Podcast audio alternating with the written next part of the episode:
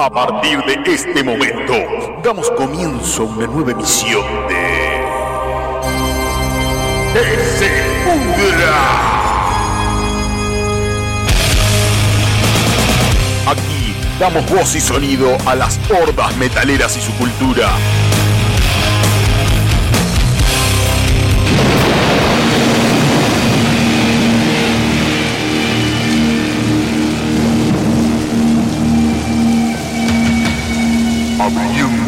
Del Averno. Pero cerrando las ventanas, que entra un chiflete, amigo, y hace frío.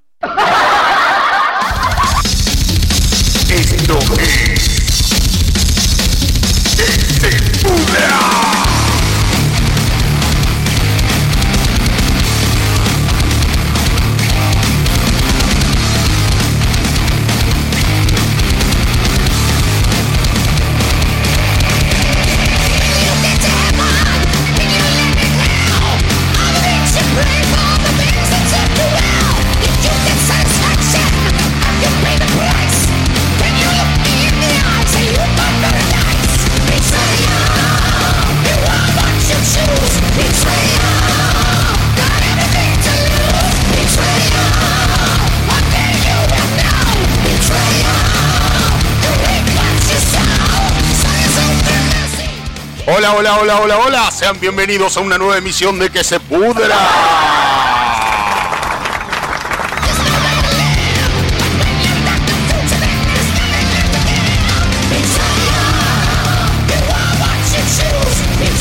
En esta divertidísima y jocosa emisión vamos a tener el feliz Día del Padre, una emisión, una emisión especial con los días, con los padres, con los genios, con los fundamentalistas, con los fundadores del metal en nuestra República Argentina y en el mundo también.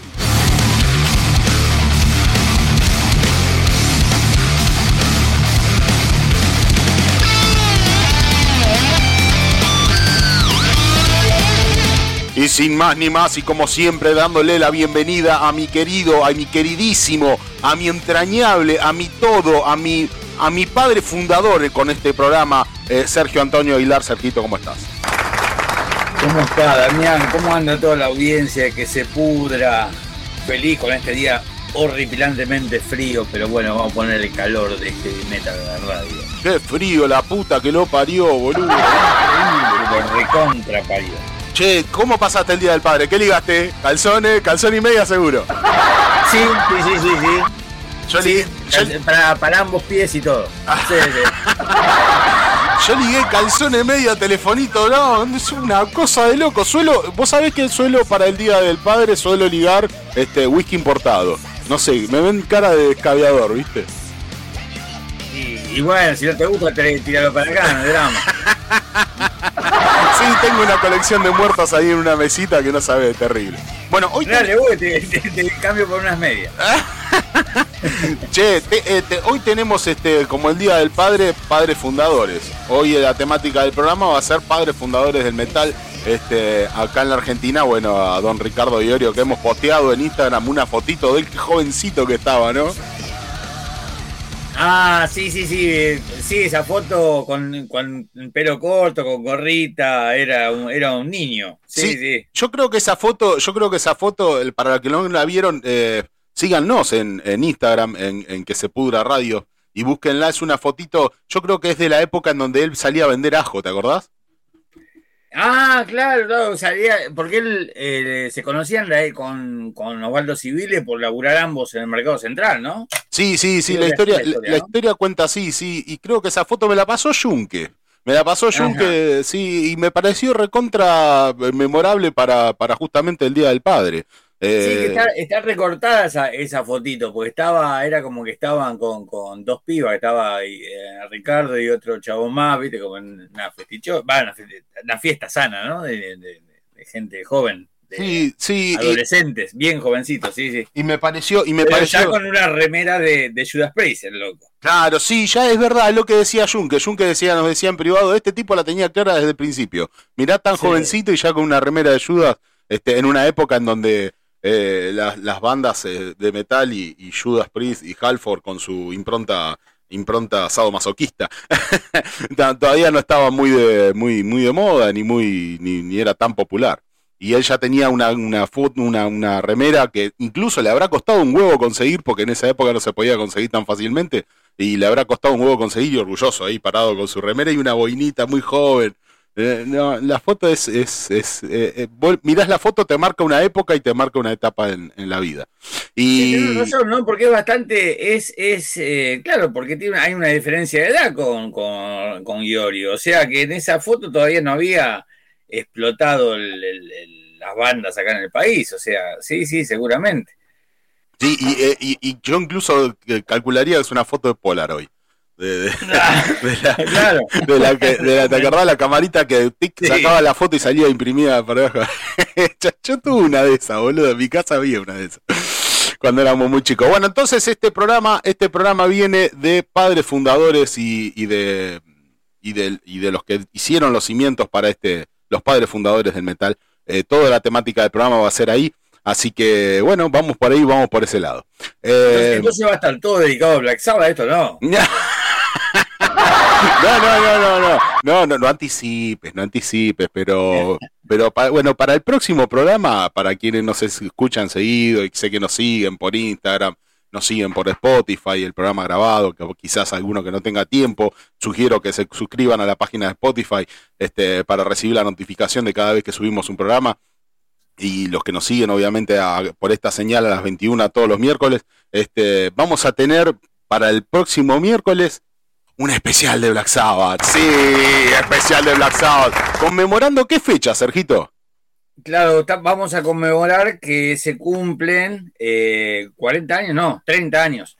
30 años de la primera visita de Black Sabbath a Argentina, cuando, esa, cuando vino al Estadio Obras y que vino con la formación de Mob Rules. Vinieron Yomi, Dio, Butler y Vinny Apis en la bata. O sea, la formación de Mob Rules Sos una vida, Sergio, te la sabes se cumplen, Se cumplen 30 eh, años. Em, creo, eh, o sea, no, nos cae justo con, no nos coincide justo con el programa. No. Pero bueno, vamos a hacerlo antes de que, de que se venza, digamos. Creo que, creo que la fecha exacta es el 3 de, de julio.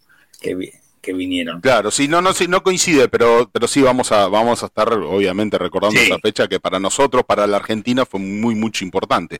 Este, pero bueno, no, no han. Sí, pues aparte inauguró, como que inauguró también toda la avenida de bandas, porque hasta ese momento no venían y justo arrancaban en ese momento a venir en esa época de que que nos visitaron todos, ¿no? En esa época parecía mentira, que nunca pensamos que nunca las íbamos a ver y aparecieron todos, empezaron a caer todos. Claro, sí, y bueno, el, dólar lo facilitaba en ese claro, claro, claro, fue por esa, por esa historia, el uno a uno, y bueno, y Black Sabbath fue justo, fue una coincidencia, ¿no? Porque por ahí justo por el momento que ellos estaban de gira y se lo puta vez fue la la, la, primera en inaugurar esa. Mira, si no estoy, si no equivocado, estuvo metido ahí el de la Rock and Pop, ¿te acordás? Este, el dueño de la Rock and Pop. Estaba. sí, me parece que estaba metido en toda esa historia. Toda banda internacional que venía, él tenía ahí, estaba con. Sí, es muy probable porque él organizaba. la garra. Sí, sí, todas las de cancha las organizaba, así que es muy probable que este también, sí, sí. Bueno, otro, otro padre fundador, obviamente, del metal para lo que es este programa del día de la fecha de toda eh, la temática de padres fundadores del metal Así que vamos a dar comienzo, como siempre, arrancando con. Y ahora, en que se pudra. Noticias metaleras. Bueno, Sergito, noticias metaleras para el día de hoy obviamente van a ser todas de bandas que, y artistas que han fundado eh, el metal acá y en el mundo. Eh, vamos a arrancar con Andreas Kisser, eh, será sustituido en Sepultura. ¿Te acordás que habíamos publicado de que al batero lo habían sustituido también porque había, se había quebrado una, una, una pierna? Era, sí, una pierna se había quebrado.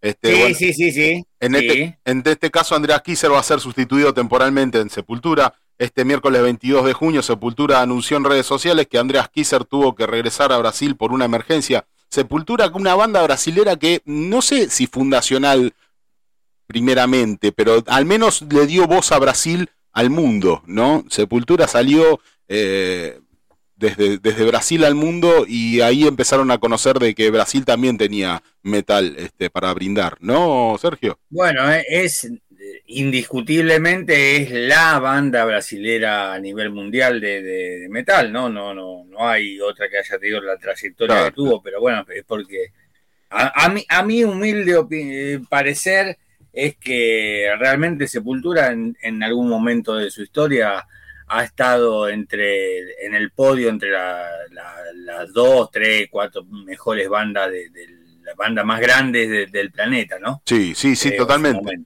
Totalmente, así que por eso la traemos hoy a colación en estas noticias. Y bueno, una noticia que Andreas Kisser este, no dice por qué, pero tuvo que salir de, corriendo de emergencia a volverse a Brasil después de, tener esta gira por Europa, se tuvo que volver a Brasil. Dice, bueno, decía este miércoles 22 de junio, Sepultura anunció de que Andreas Kisser tuvo que regresar a Brasil por una emergencia. El guitarrista será reemplazado temporalmente por Joe Patton de Proyecto 46 en, eh, en el tour, en el álbum Cuadra que actualmente está de gira por Europa. Eh, dice. álbum que, que, mira, mucha gente que ha dejado de escuchar Sepultura hace muchísimos años, ¿no? Que no le da bola. Álbum que es tremendo, cuadra. Así, así el que no le da bola a Sepultura, que diga, no, ya fue, son. Pues, porque tiene disco medio flojeli, pero cuadra es tremendo. Que escuche cuadra. Ok, ok, ok. Yo lo escuché poco, poco. Te soy, confieso que, que soy de ese grupo que ha escuchado poquito así muy salpicado de, ese álbum, pero bueno, sí, sí, vos lo reiterás, lo decís repetidamente, que escuchen cuadra, porque Sepultura en ese disco representa de que Sepultura no murió. O sea, de que Sepultura, más allá de todos los, cambios de formación y las metidas de, uña por parte de la mujer, de lograron meter un discazo nuevamente, ¿viste? Sí, ese disco lo compuso justamente eh, Andreas Kisser, fue el que estuvo eh, solito ahí laburando sus violas y pasándole, y bueno, tiene ese batero, eh, ese casa grande, es un animalazo y... Sí, se toca todo. Y el, bajista, bueno, el, bajista debe, ser buen chabón, ¿viste? El, cantante no desentona. Yo la verdad no me parece un fenómeno. Ciertamente no me parece un gran cantante, pero no desentona. Me parece muy piola. El negro está, Está muy me, me gusta mucho, me gusta mucho Sí, tiene, tiene, tiene, un, tiene su impronta y para Sepultura cayó, pero como media al pie del Día del Padre. Dice, creo, eh, creo, que creo que la, eh, Gloria estaba mandándole unas condolencias a Andrea sí, Pronta recuperación, la concha de tu madre. Ah. y Gloria sí, está ahí esperando que se caiga todo. ¿Cuánto veneno que hay ahí? Desafortunadamente, la banda comunicó en sus redes sociales, y de manera literal lo voy a leer, desafortunadamente Andreas Kisser tuvo que regresar a Brasil para atender una emergencia familiar. Sin embargo, como, eh, sin embargo, como el show no puede parar, invitamos a nuestro amigo Joe Patton de Project 46 eh, a unirse a, la banda y continuar con los próximos shows planeados para nuestra gira europea de verano. Eh, nos gustaría dar la bienvenida a Jean este, y agradecerle inmensamente por aceptar esta invitación que sucedió tan rápido e inesperadamente. Los ensayos hasta ahora han sido increíbles, dice, y vibrar nuevas energías a la familia de Kisser. Y le mandan saludos y dice, recientemente Sepultura tuvo que reemplazar a Eloy Casagrande en alguno de los shows de la etapa de América en la gira de cuadra, eh, cuando se fracturó la pierna en una de las presentaciones de la banda. Eh, Bruno Valverde de Angra, Kiko Loureiro, eh, Felipe Androelli, este, realizó una labor de sustitución formidable, dice acá este, los de Sepultura, que no vienen de desgracia en desgracia, primero con el batero, ahora con Kisser, están hasta las pelotas. Bueno, muy bien. En otro orden de noticias, y seguimos con Ian Gillian, este otro, otro grosso de nuestro, recordando a nuestros padres del metal, dice Ian Gillian y esta no te va a gustar. no sé, no te va a gustar Sergio, pero al menos el tipo es objetivo, ¿no? Viste, no, no, está diciendo ninguna cosa agresiva al pedo.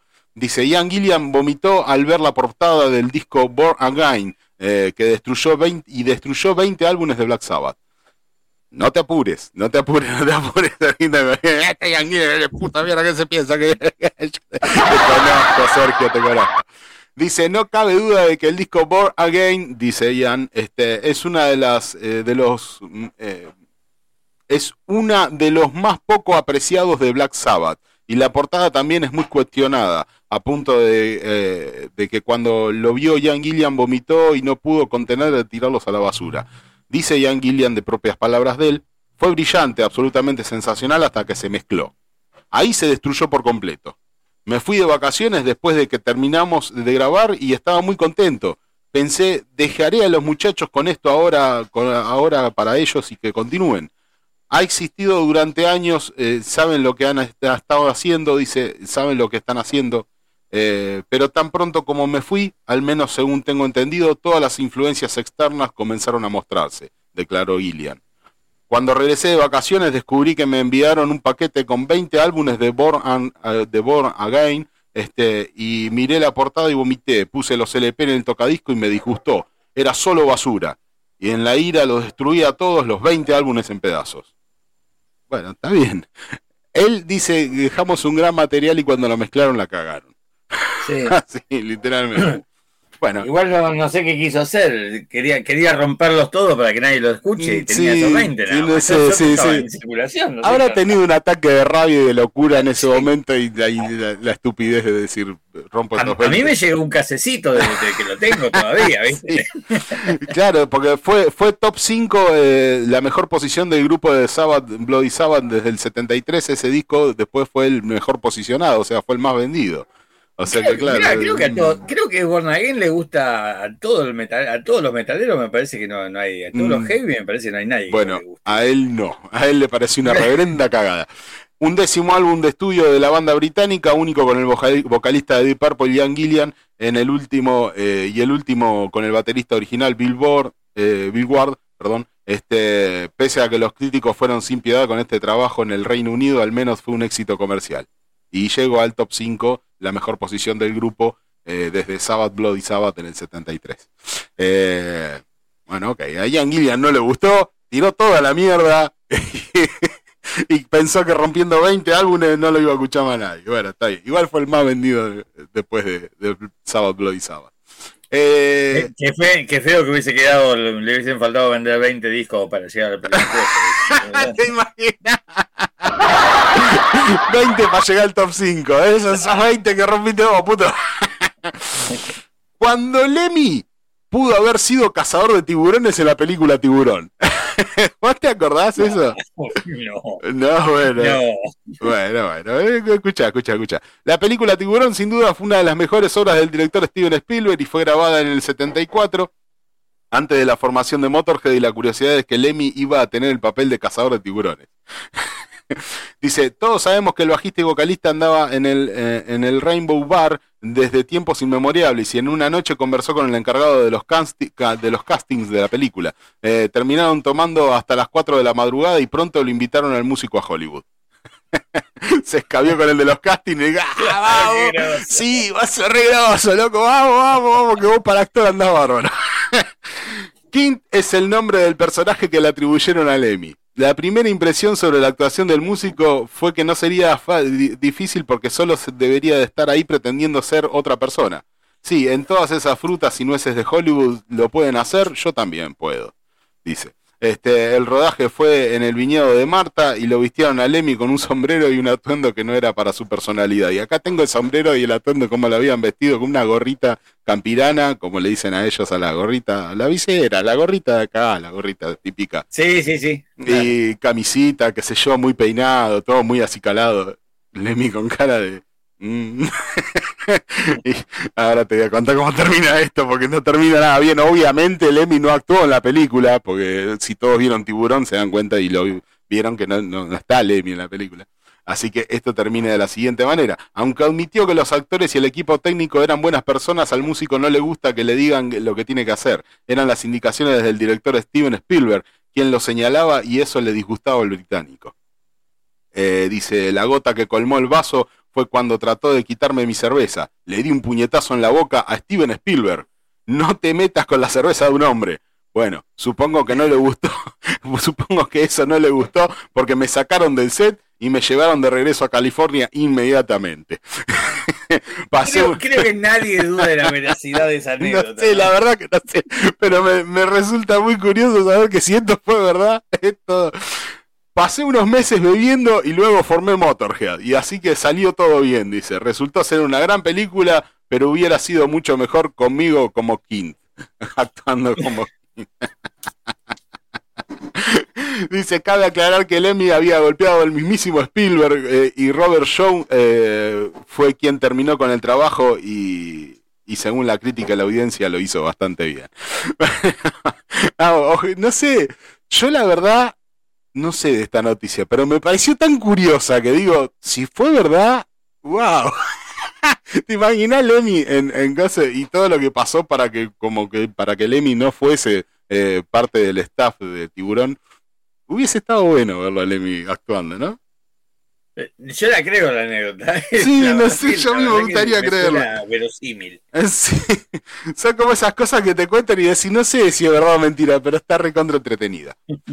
Ozzy Osbourne lanza adelanto de single y aseguran que el disco sale en septiembre. ¡Vamos, Ozzy, todavía! Tenemos adelanto del disco, pero no, no ahora. Lo vamos a tener para el viernes recién. Eh, pero la, noticia es una notición. Así que estén atentos, más que nada Spotify, que lo suele eh, publicar y lo suele a quien esté eh, suscripto y quien siga a, Ozzy como seguidor, eh, tira la notificación. Así que el viernes vamos a tener un adelanto de lo que va a ser el nuevo trabajo de Ozzy solista. pesa todas las enfermedades que tiene y pesa todo el quilombo de salud que tiene, sigue sacando nuestro padre fundacional para este Día del Padre, de, en que se pudra nuestro padre fundacional del metal, pese a todos los problemas de salud que tiene, sigue sacando discos. Sergio, eso es, ¿no? Bien ahí, sí, sí, es lo que, es lo que tienen que hacer todos. Dice, tenemos... retirarse, sí. Sí, obvio. Dice, tenemos muy buenas noticias para eh, del nuevo disco de Ozzy Osbourne, ya que el productor Andrew Watt este, aseguró de que el álbum tiene como fecha de lanzamiento en septiembre, además de que el single saldrá este viernes próximo. Eh, dice, esto es lo que dijo el productor Watt, ha terminado otro álbum que saldrá en septiembre y ahí estamos. Está ocupado en el estudio, todavía escribe y canta. Dice, y eso es lo que lo mantiene muy feliz. Dice, nunca dejará de cantar y de escribir y le hemos construido un gran estudio allí. Eh, recordemos que se mudó de Estados Unidos a, Birmingham de nuevo, este, a una casa quinta y adaptó a la casa quinta porque eh, tiene mal de Parkinson o sí, y bueno, está, lo está llevando así medio a los tumbos. Eh, y ahí declaraba la mujer de él que eh, en la casa quinta esa que tienen en Birmingham este, la adaptaron toda para que él estuviera más cómodo, porque en California más allá de los impuestos, porque te acuerdas que decía que pagaba mucho impuesto. Este, dice, nunca dejará de cantar y escribir, lo hemos construido un gran estudio allí, eh, dice, para que pueda hacerlo todo en casa y no puede esperar para volver y para ser honesto contigo, dice, no puede esperar para volver a los escenarios. El vocalista que superó una complicada cirugía publicará el single llamado Patient Number 9 en colaboración con eh, Todd McFarlane eh, el creador de Venom y Spawn, este, quien tendría la tarea de hacer un videoclip animado.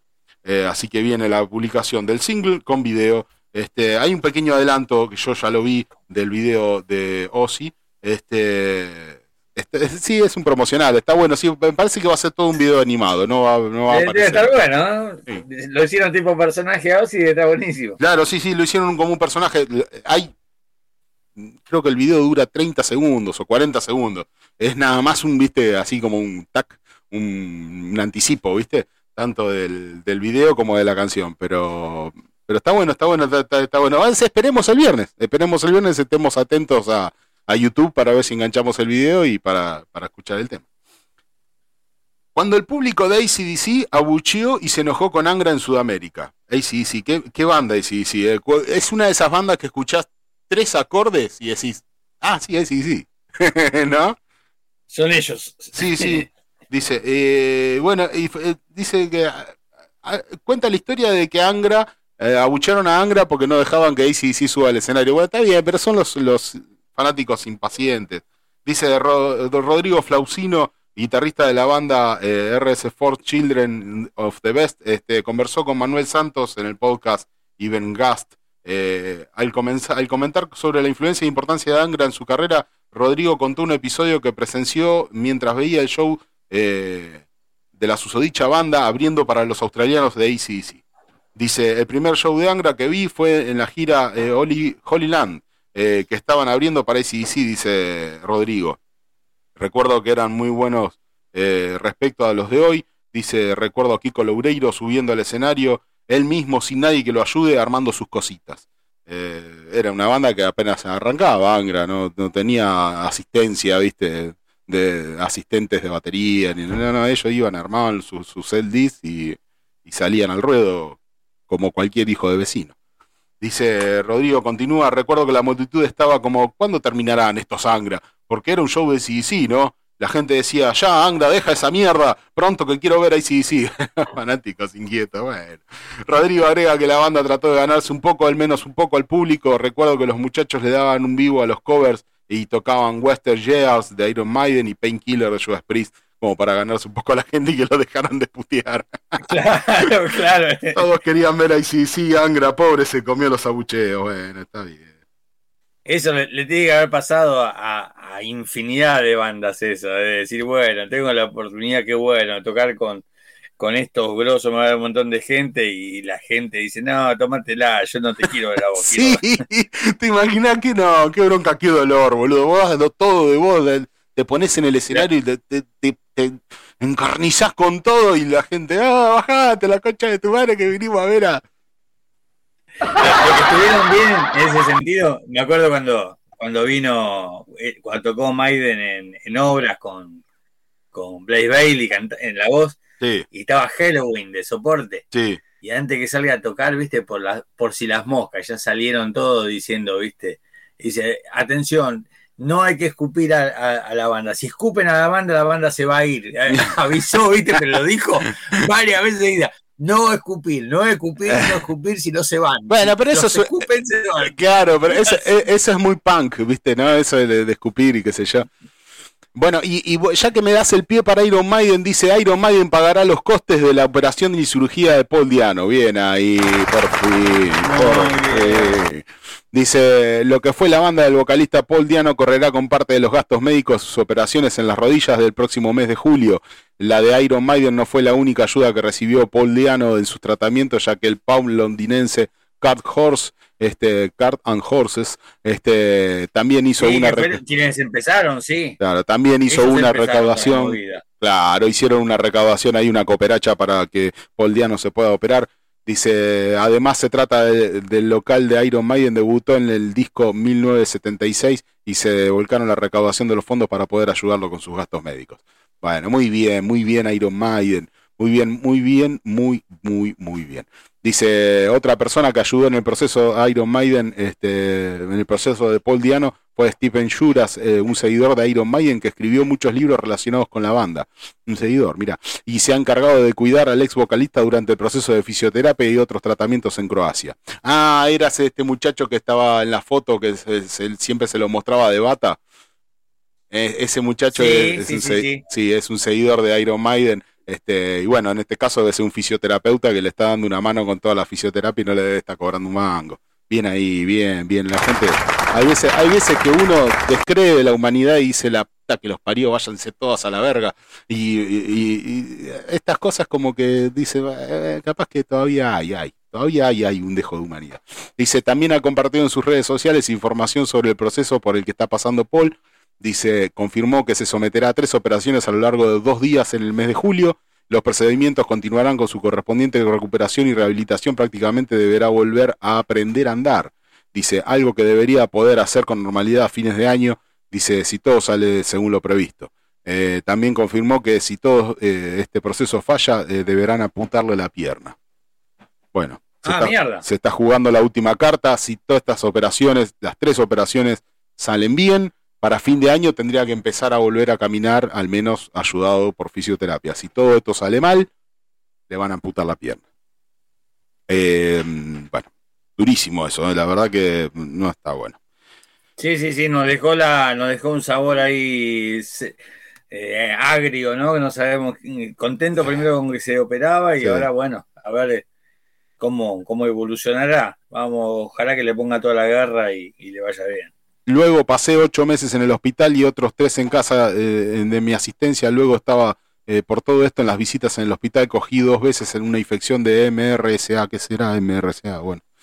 Luego quitaron mi rodilla para meter esa cosa eh, de cemento por dentro. Ah, solo debía de estar un año, la primera vez que lo pusieron se rompió y me cortaron otra vez para poner otra y sigue ahí, lleva ahí un tiempo y se me está volviendo tóxica. Eh, finalmente confirmó que en el 2016 le quitaron unos abscesos que tenía del tamaño de sus pulmones y recibió una operación en ambas rodillas tras varios accidentes de moto. Qué bárbaro, qué, juntadero de quilombo que tiene de salud este muchacho. Es, increíble. Eh. Hay veces que uno dice, algunos metaleros están muy jodidos por, por, por una vida de, tóxicos y de cosas que se han metido. Y este tipo tuvo un par de accidentes en la moto y le van a cortar una gamba si todo sale mal. O sea. Sí, sí, bueno, lo, que pasa lamentablemente va también relacionado, ¿no?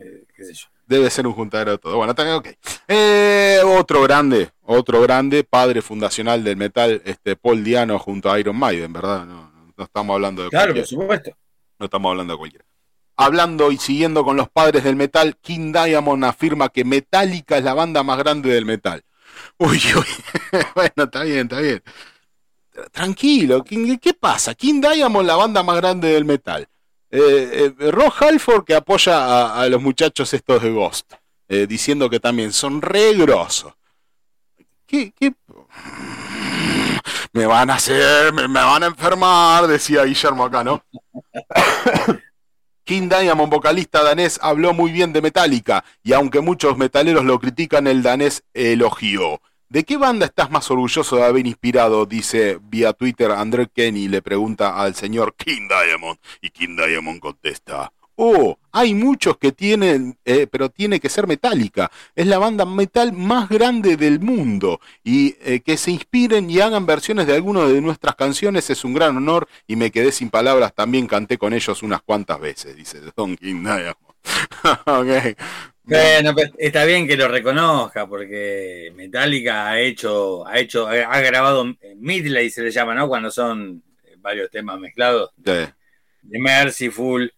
Y bueno, qué sé yo, de repente, yo creo que Mercyful es muchísimo más que Metallica y no necesitaría eh, de, que nadie le haga cover para ser reconocido, pero, pero que mucha gente los termina conociendo por lo que hizo Metallica, eso no tenga ninguna duda. ¿eh? Eh, capaz que, capaz que La masividad, eh, eh, hay algo que no hay que descartar. La masividad que tiene Metallica no la tiene ninguna otra banda. Eso ah, no hay que descartarlo porque, bueno, todos quieren llegar, todos quieren ser masivos. una jugada, toda una estrategia que hicieron y que la hicieron bien. Y bueno, mal que nos disguste a muchos las, las actitudes que tocar, que han tenido al alejarse de, del heavy metal, que realmente nos gusta a todos nosotros. Bueno fue una jugada premeditada y que la hicieron bien y le salió, le salió bien. Así que, está bien, bien por ello. Claro. Eh, dice, eh, ¿cuándo fue la última vez que hablaste con Lars Ulrich? ¿Y de qué hablaron? Dice Pedro Wade eh, por correo electrónico. Y King Diamond contestó, vino a mi hotel en el 2019 cuando estábamos de gira. Fue justo al final del Día de Acción de Gracia y, tuvo, y tuvimos una gran cena familiar por lo que no pudo venir al espectáculo. Dice, regresé al hotel después de lo que me estaba quitando el maquillaje y mi esposa me llamó. Oye, Lars está hablando por teléfono. Le dije, no, a esta hora. Pero era él. Me preguntó eh, cómo había ido el espectáculo y dijo que no hacía, eh, que si no hacía nada vendría al hotel. Así que se presentó en mi hotel y hablé con él durante horas sobre todo, sobre todo por su familia y cómo están creciendo sus hijos. Es un buen tipo, la misma persona increíble que conocí en 1984.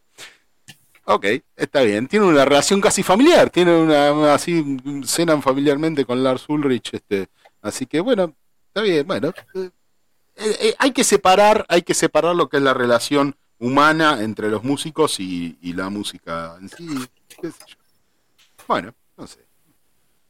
Golpe a los metaleros. Udo asegura que nunca más trabajará con Wolf Hoffman de ASEP. O sea, de que eso de que ASEP vuelva con Udo a la cabeza, mm, no. No. Udo dice que no. Dice nunca. Pero lo habrán, perdón, perdón, ¿alguien lo habrá invitado a Udo a volver a ASEP? Digo, ¿no? no, bueno, che. Uy, qué malo que sos, Sergio. la verdad que me deja, me deja regulando bajito, digo, este chaval, qué malo que están en, excelente momento, hacen con, con, Tormillo, así que no, sé, viste. Hay buenas noticias en cuanto a los músicos del metal, pero definitivamente esta es una triste ya que Udo Dick Snyder este, no tiene ninguna intención de hacer música con Wolf Hoffman, su antiguo compañero de ASEP. Dice Udo, nunca, y no quiero tener ningún contacto con él. Soy muy buen amigo ahora otra vez con el ex bajista de ASEP, eh, Peter Battles, eh, Baltes, y él tocó en mi nuevo álbum de la versión My Way, por ejemplo. Todavía tengo una buena relación con, mi, eh, con él, el ex baterista de ASEP, Stefan, Stefan Kaufman, y dice, a lo largo de los años, él fue el guitarrista de Udo y era productor. Con quien no quiero hablar, digámoslo de esta manera, es con Wolf. Dice, hay muchas razones, le deseo lo mejor, es un gran guitarrista de todos modos, pero para mí volver a trabajar con él nunca más. Durante la misma conversación se le preguntó a Udo si alguna vez tuvo una oportunidad de conocer al actual cantante de ASEP, Mark Tornillo, eh, del que estabas haciendo referencia a vos recién, Sergio, quien se unió a la banda en 2009. Dick Schneider dijo, hubo un festival Monster of Rock en la República Checa y yo era el cantante invitado de Lordi. Este, Lordi es esta banda llena de, de, muñecos y, ellos se, visten mucho eh, para los escenarios. Una puesta en escena muy copada, Lordi. Eh. Recomiendo que la vean por ahí. La música, a mí realmente la puesta musical por ahí no me gusta, pero, pero la, la puesta en escena está buenísima. Dice, canté una canción junto con Lordi y era cabeza de cartel ASEP. Era el invitado especial para este festival, dice. En el hotel nosotros, eh, Mark y yo, Esperábamos a hablar y nunca me dijo hola o algo así. Estaba bien, quiero decir, ¿qué puedo hacer? Dice, ¿por qué no decir hola? También soy muy buen amigo de, Dave, eh, de David Reis, este, quien hizo el álbum Head de Head eh, de ASEP.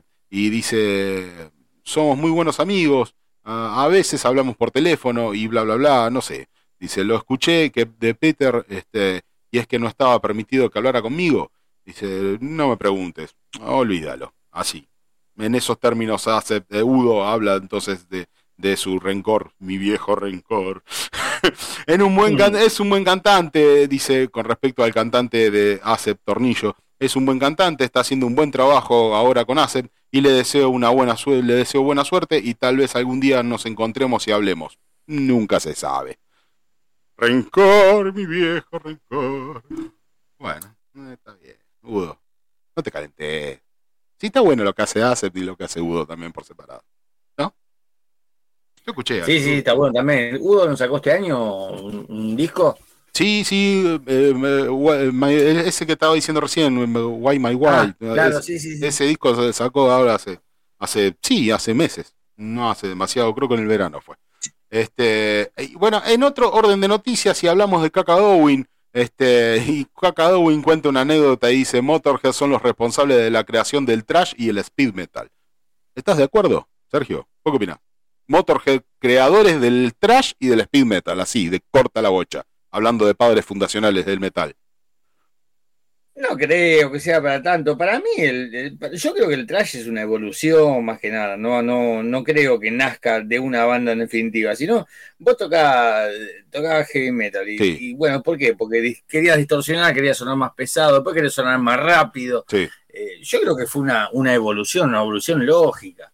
Eh, si el heavy metal fue en su momento la música más pesada, y bueno, después vas a querer hacer algo más pesado y más rápido y más violento. La, opinión, esta, opinión es de Cagado y no es ningún, ningún caído del catre, un tipo con muchísima experiencia arriba del escenario y con muchísima experiencia como, como metalero, obviamente. Estamos hablando del ex guitarrista de Judas Priest. Dice en una reciente entrevista. Sí, Rick Bowler, eh, eh, el ex Judas Priest Kakadowin habló acerca del advenimiento del thrash metal a comienzos de los 80 y la influencia de dicho estilo al sonido de Judas Priest. Dice, así aplicaba la situación por aquel entonces, más que el heavy, eh, creo que nos influenció el thrash metal, obviamente, porque justo por aquel entonces, a finales de los 70, a principios de los 80, vimos este, como muy buenas, saliendo del Reino Unido, muy buenas bandas como Venom, este, que por supuesto también estaba Metallica y tuvieron una gran influencia y más tarde surgieron grandes bandas como Machine Head. Dice, según el guitarrista, esto es el culpable del nacimiento de un estilo más acelerado. A Motorhead creo hay, hay que culpar por todo ello. Bueno, bueno, bueno. He dicho culpar, dice. Me gustaría cambiarlo por agradecer porque pienso que Lemmy y Motorhead son responsables seguramente de la creación del trash y el speed metal. Dice, eh, no fueron los únicos que contribuyeron a cimentar este nuevo género. Obviamente no podemos dejar afuera a Megadeth. O sea, Motorhead y Megadeth. Después el resto... Sí, pero por eso, Mega es contemporánea con un montón de otras bandas que, surgieron al mismo tiempo. Y bueno, eh, Mega eh, se hizo más, más conocida, más, más, tuvo más éxito, pero es contemporánea de un montón de bandas. O sea, tuvo, una, eh, una explosión de bandas que, bueno, de, que Megadeth pasó a ser una de las más populares, pero qué sé yo, bueno, ese, que diga lo que quiera. A finales de los 80 y comienzos de los 90 salieron grupos similares a Pantera. Tuvimos varios grupos a principios de los 80, su actitud era la siguiente. Somos los nuevos del vecindario, echaos a un lado, dijo. Así que las bandas que habíamos estado en ese eh, en esto desde finales de los 70 y durante los de los 60 y finales de los, y, y durante los 70 tuvimos que prestar atención y decirles, un momento, no tan deprisa, tíos. bueno, esta es la traducción en gallego, ¿no? Es imposible mantener en lo más bajo de las buenas bandas y al final conseguiría abrirse camino. Dice, lo cierto es que resultó algo muy saludable darle paso a todas estas bandas nuevas que apartían eh, como Pantera y otras similares. Así que, bueno, Kaka hablando sobre Motorhead y la relación del trash y el speed metal y según él, Motorhead y Megadeth.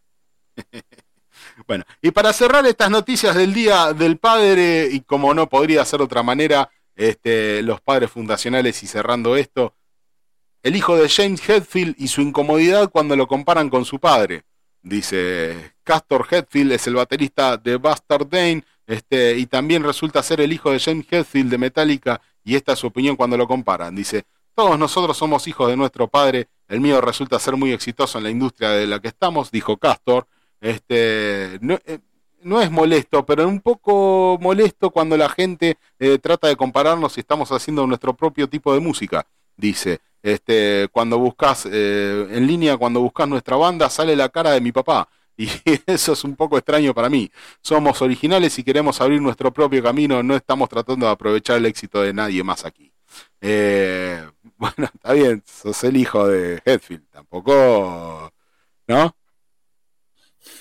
Y alguna ayudita va, a tener, alguna facilidad. Claro, aprovechar, las, las, las, bonanzas de, de ser el hijo de, qué sé yo. Al menos al principio, nene, no te preocupes ahora tanto por, ¿no? Porque si sos o no sos. Este, que si, lo que hace es bueno, ya después va, va, a quedar en, eh, relegado el, tema de parentesco. Si lo que hace es bueno. Claro, pero preocupate por lo que hagas que sea bueno y bueno, deja, deja aprovechar la carita de tu viejo, sacate muchas fotos, que eso te va a ayudar en tu carrera. No sé, le diría yo de frente, ¿no? A, que aproveche. Ahora después, si vos haces algo realmente bueno, vas si no, siempre vas a ser la figurita, el hijo de papá. Pero si vos destacas con algo realmente bueno, este bueno, vas a salir adelante y no va a importar que sea la figurita de papá. Todo depende a, mí, de lo que a mí me parece así, qué sé yo, no, no se me ocurre ningún caso igual en este momento relevante. Acá en el país tenemos algunos ejemplos que mamita de... de, de... bueno, para no hablar del país, o sea, qué sé yo, tenés el hijo de John Lennon tocando, bueno, tiene sus discos grabados, uno o dos, pero horripilantes, ¿no? Pero no, nos compete, no nos compete a nosotros. Dice, crecimos en diferentes lugares y todos crecimos escuchando diferentes tipos de música, por lo que tenemos nuestras propias voces, lo cual es genial y se unen de una manera interesante. Incluso hemos estado tratando de precisarlo, nombrar el género de nuestra música, este, y es difícil de hacer. No creo que sea necesario, pero para publicidad la gente quiere saber de qué género es este, pero no lo hacemos, no sé, dijo el baterista. Este, o sea que tampoco se determina en el género de lo que hacen, no, ellos no quieren autorrotularse. Calculo que también vendrá por lo mismo de de, de no ser el hijo de papá, no ser, ser la figurita. No sé, si te, no sé si te pasa a vos, Damián, pero a mí ahora me dio curiosidad, aunque sea de, picar algo por ahí, si hay algo de, Castor Hetfield. aunque sea para ver, viste, si está más o menos. Ya me dio curiosidad. Buster Dane, el hijo de Hetfield, Castor. Ah, eso es.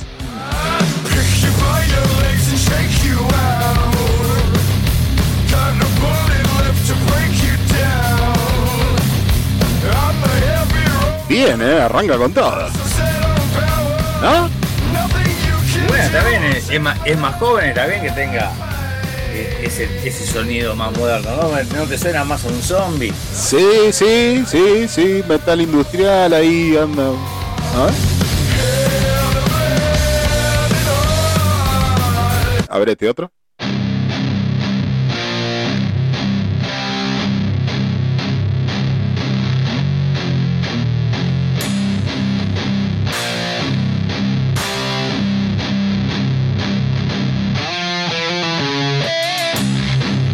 No te podés quejar, pibe. De acá de que se pudra te estamos dando una mano, ¿eh? Acordate. Acordate de nosotros, ¿eh? Mándale saludo a papi.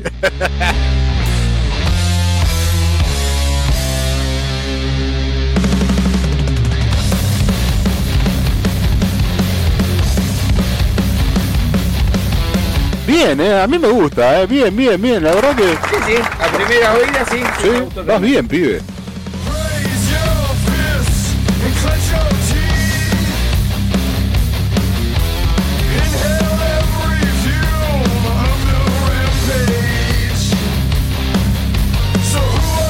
Vamos con este, a ver, el último.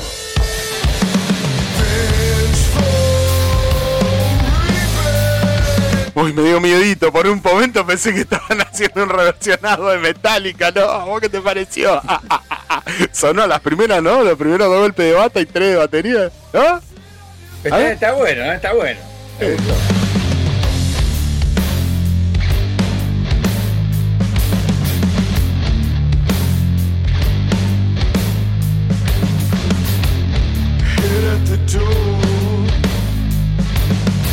Bueno, después de, este picadito, vamos a pasar a un último tema de este de- de- del de- el hijo de Hetfield, como para darle un cierre a estas noticias metaleras en el Día del Padre, en este especial del Día del Padre en que se pudra. No se vayan, vamos a tener a Miguel con un informe de otro padre fundacional. No sé vos qué opinás, Sergito, Anthrax. Este, te vamos a tener a vos, Sergito, con este, una banda que inició como de antes de Sepultura, según me estuviste comentando ahí el trash en, en, en- nuestro queridísimo país eh, vecino de Brasil. Eh, vamos a tener historias de terror, como venimos teniendo el capítulo anterior. Hoy vamos a tener la historia de Facundito.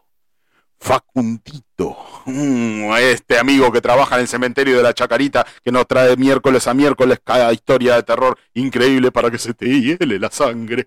Dice, eh, vamos a tener a Yunque, vamos a tenerlo a Yunque y a Sergio, vamos a opinar sobre cositas que han pasado el fin de semana, como por ejemplo el recital de Eternal Grave en Pana Rock, eh, show de aparición y despedida. Una cosa ahí media rara, aparecieron para despedirse. Ok, Eternal Grave entonces junto a Cadáver Putrefacto en Pana Rock han tenido eso. Y también vamos a hablar de los eh, reconocidos padres del metal y aquellos que no lo son tanto, que han quedado como afuera, que han quedado como al margen, que no los reconocen, y vamos a ir hablando un poquito de todo eso para darle el cierre al programa en que se pudra. Así que no se vayan, después de este tema, mucho más en que se pudra.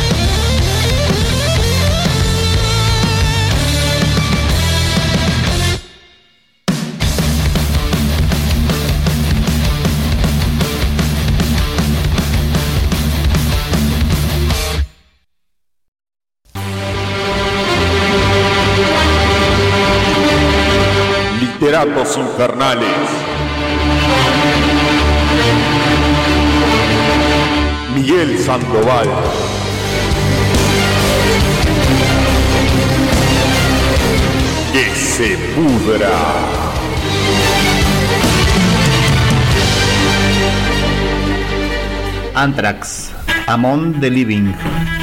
Saludos, terrícolas metaleros, sobrevivientes de este holocausto reggaetonero, trapero y demás ritmos modernos. Para este informe traje a ustedes a alguien del que todos conocen alguna de sus obras, ya sea que hayan leído sus novelas o bien visto alguna película basada en su terrible producción literaria. El señor de quien hablo es un estadounidense nacido el 21 de septiembre de 1947 en el estado de Portland. Este escritor ha sido galardonado con numerosos premios literarios, tales como el premio Bram Stoker en 13 ocasiones, el premio British Fantasy 7 veces, los premios Locus en 5 oportunidades, el premio Mundial de Fantasía 4 veces, el premio Edgar en dos ocasiones y los premios Hugo y O. Henry en una oportunidad. Algunas de sus novelas tuvieron adaptaciones a la pantalla grande como por ejemplo The Shawshank Redemption, votada por la revista Empire como la mejor de la historia de su, en su encuesta de las 201 mejores películas de todos los tiempos, hecha en marzo del 2006.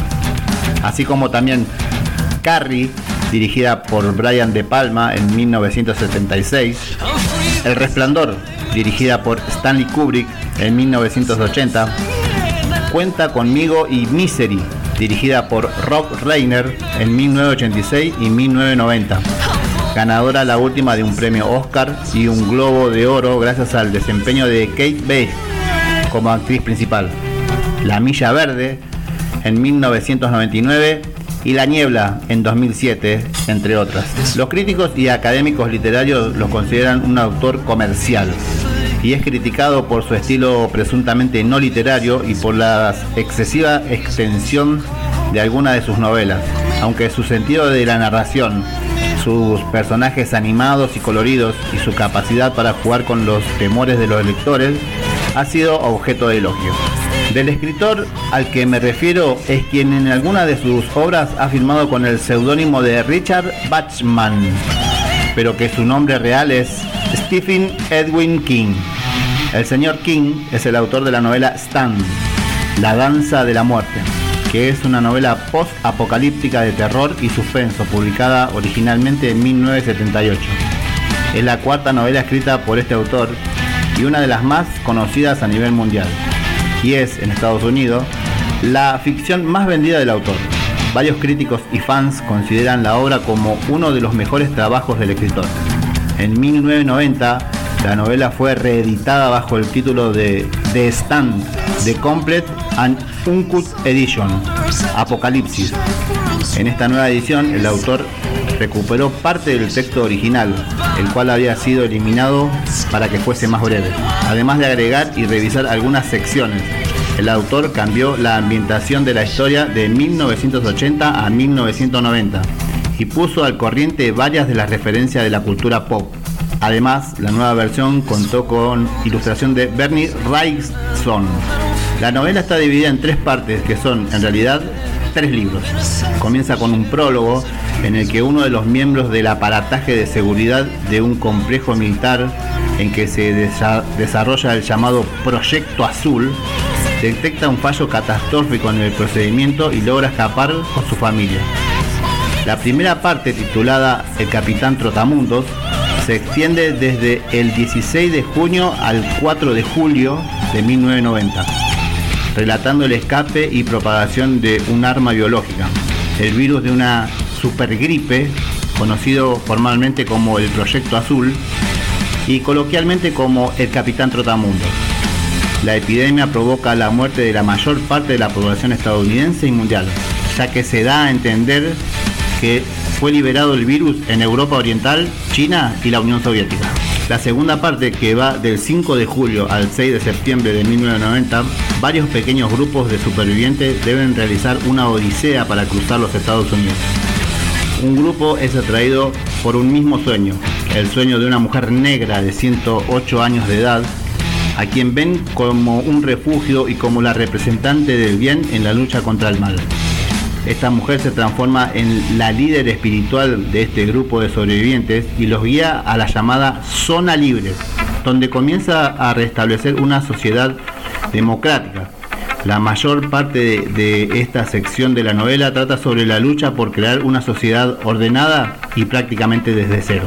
Mientras tanto, otro grupo es guiado por un ser malvado con poderes sobrenaturales. Su gobierno es tiránico y brutal y utiliza la crucifixión, la tortura y otros tormentos como castigo hacia aquellos que no le son leales. Su grupo consigue reorganizar su sociedad rápidamente y construir la ciudad. La tercera parte se desarrolla desde el 7 de septiembre de 1990 al 10 de enero de 1991. El escenario ya está listo para la confrontación final. Cada grupo es consciente de la existencia del otro y reconoce a su opuesto como una amenaza para su supervivencia, llegando a ser una lucha del bien contra el mal. The Stand tiene una adaptación para la pantalla chica emitida por la CBS All Access y, es- y esta miniserie consta de nueve capítulos. Los buenos muchachos de Anthrax tienen un tema llamado Among the Living, que está basado en uno de los personajes de esta novela. Esta canción la encontramos en Among the Living, que es el tercer álbum de estudio de esta banda estadounidense de thrash metal y que fue publicado el 22 de marzo de 1997 a través de Megaforce Record e Island Record. Está dedicado a la memoria de Cliff Barton, bajista de Metallica que murió en un accidente seis meses antes de su lanzamiento cuando ambos grupos realizaban una gira conjunta. A diferencia de otras bandas de thrash metal que usaban letras serias y oscuras, la de Among the Living están a menudo llenas de humor e inspiradas por distintas fuentes. Pero también está presente la temática de conciencia social, como en Indians, sobre la difícil situación de los nativos americanos obli- obligados a vivir en reservas, One World, que trata acerca del riesgo a un holocausto nuclear, e Imitation of Life, sobre la falsedad, especialmente en el negocio de la música. Bueno, sin más para agregar, los dejo con Joy Veladona, en voz principal, Scott Young, guitarra rítmica y coros, Dan Spitz, guitarra líder, coro y guitarra acústica. Frank Velo, bajo y coros. Charlie Benante, en batería. Esa era la formación de Anthrax en el año 1987, haciendo el tema Among the Living. Y les dejo una frase. Dicen que dijo el señor Stephen King. La gente cree que soy una persona bastante extraña, pero eso es incorrecto. Tengo el corazón de un niño pequeño. Está en un frasco de vidrio sobre mi escritorio.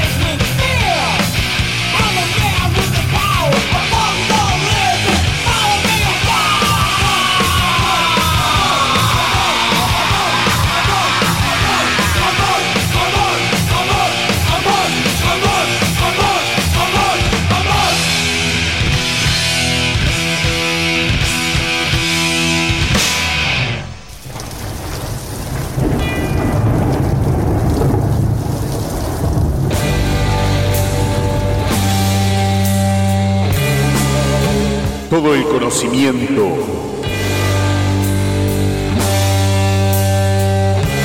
La sabiduría.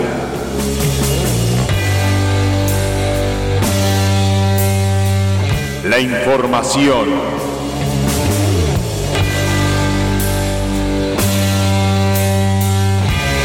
De la mano de Sergio Antonio Aguilar.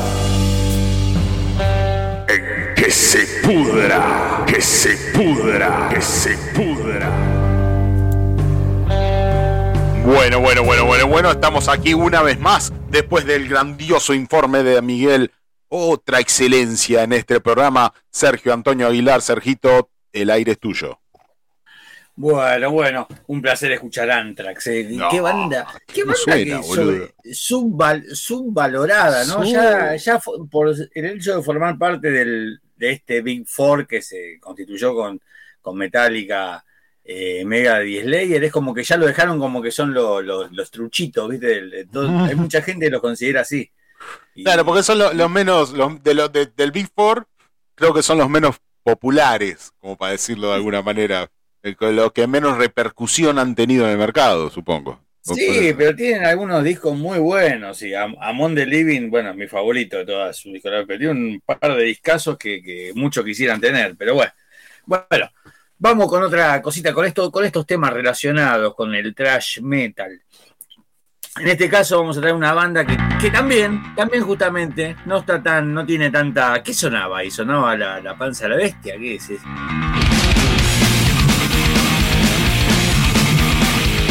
Anthrax, Got the Time.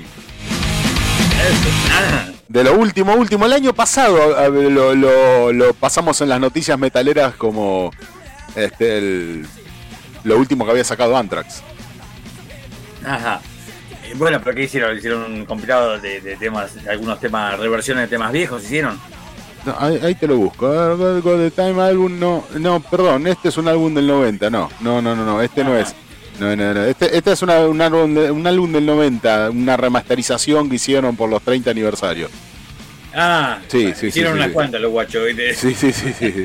No, no, no, eh, pero este tema sí, te- no, no sé si estamos en lo último. Yo me pareció haberlo escuchado, bueno, no sé, me pareció haberlo escuchado así en otro lado. 40 aniversario, 30 aniversario, hicieron el último lanzamiento un sencillo de 30 aniversario de Anthrax. Eh, bueno, bueno, esa, es, es buen negocio eso.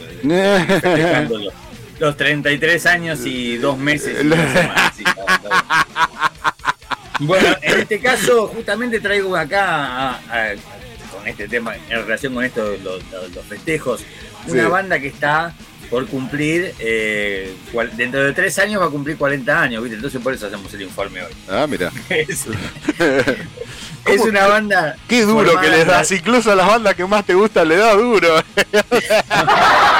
no me quiero imaginar a alguien que no te una- Es gusta. una banda, es una banda que, que en su momento tenía las cosas, tenía la- las cualidades para explotar, pero bueno, no, no les toca a todo el mundo, algunos no dan, dan algún pasito en falso que los deja relegados, algunos hacen las cosas un poco mejor, algunos tienen más suerte, así que Sí. eh, la cuestión es que la banda que, que traigo hoy en el informe es eh, una banda oriunda de Brasil, eh, formada en el año 1985 en San Pablo, Sí, eh, llamada Atómica. atómica. Y, y es una banda que en su momento, en, ese- en esa época, era como que pintaba, viste, como que iba, podía llegar a descollar, pero bueno, quedó, ha quedado en el recuerdo, ha quedado, no se ha dejado como, como siempre pasa con estas bandas que no llegan a, a un eh, máximo estrellato, pero nos han dejado algunas gemas para disfrutar.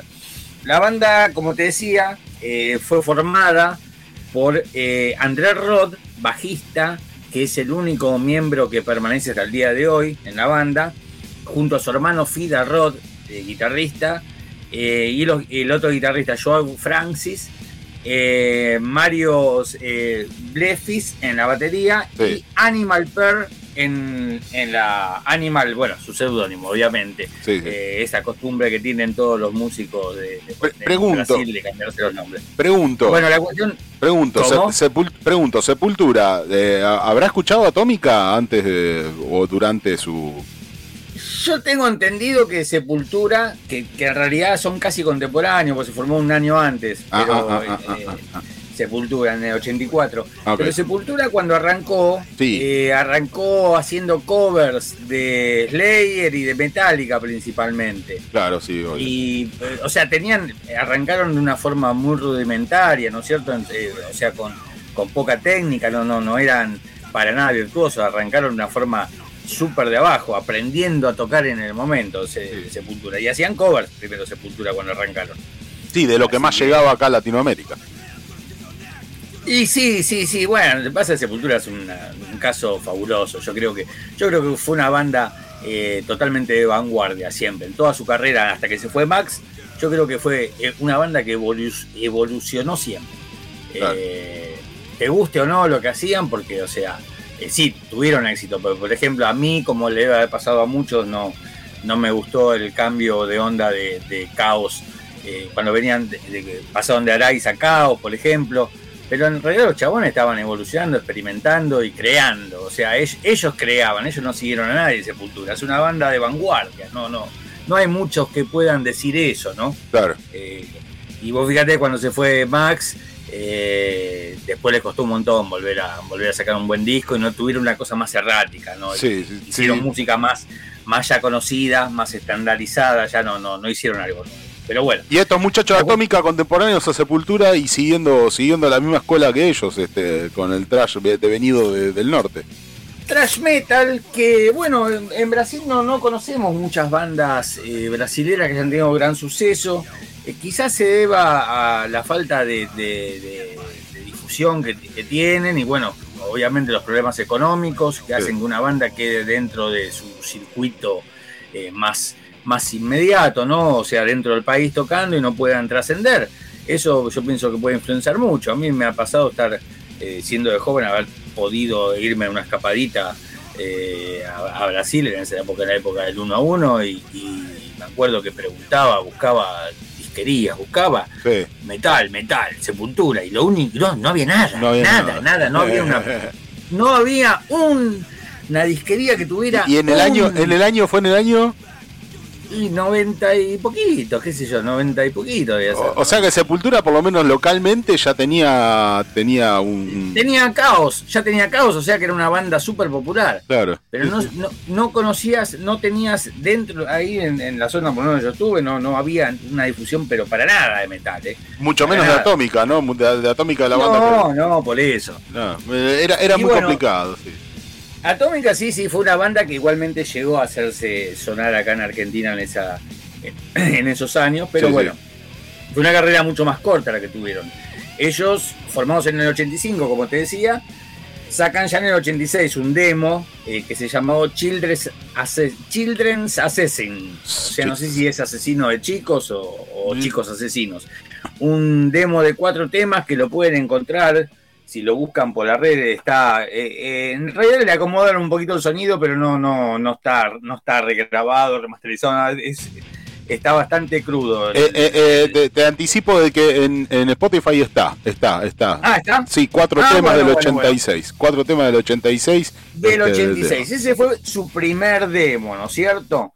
Llegan ya al primer disco en el 88, eh, todavía con su cantante original, Animal Perry, porque esta banda también lo que ha tenido fue varios cambios de cantante, que a veces en la banda eso influencia un montón, viste, que el cambio de voz es, es, es terrible para las bandas, a Sí, y- veces hace que, que- que pierdan público. Y le tengo veces que subir un cachito de volumen porque la, calidad de grabación es malísima. Sí, sí, sí, por eso. Apenas le- lo habrán limpiado un poco, pero, Sí, pero bueno. Eh, bueno, la cuestión que llegan a su primer disco, eh, ya en el año 88. Este disco lo sacan por un sello independiente eh, llamado Equino Record, pero ya les, les da el, el pie como para firmar un contrato un poquito mejor, también con una compañera, una compañía independiente llamada Cucumelo Records, Sí. por dos discos los hacen firmar. Y en ese interín se les va el cantante, así que bueno, eh, pegan un nuevo cantante que fue Fabio Moreira, y con él graban en 1989 Limits of Insanity y en 1991 Disturbing the Noise. Y en este disco me quiero quedar en Disturbing the Noise Sí. porque de acá quería que me pases un tema que es un- una locura. Si, lo quieren escuchar, si querés, Sí. eh, sacarle un poquito los dientes para afuera y sacudir la cabeza, vamos con, con. Racer. Es alto tema, de- el Dead, cual Dead- Riser, Dead Riser, perdón, Dead Ahí está. Riser and Disturbing the Noise, acá está. Sí, sí, sí, sí, vamos, vamos, vamos a escuchar Atómica, Disturbing the Noise, Dead Riser, en que se pudra.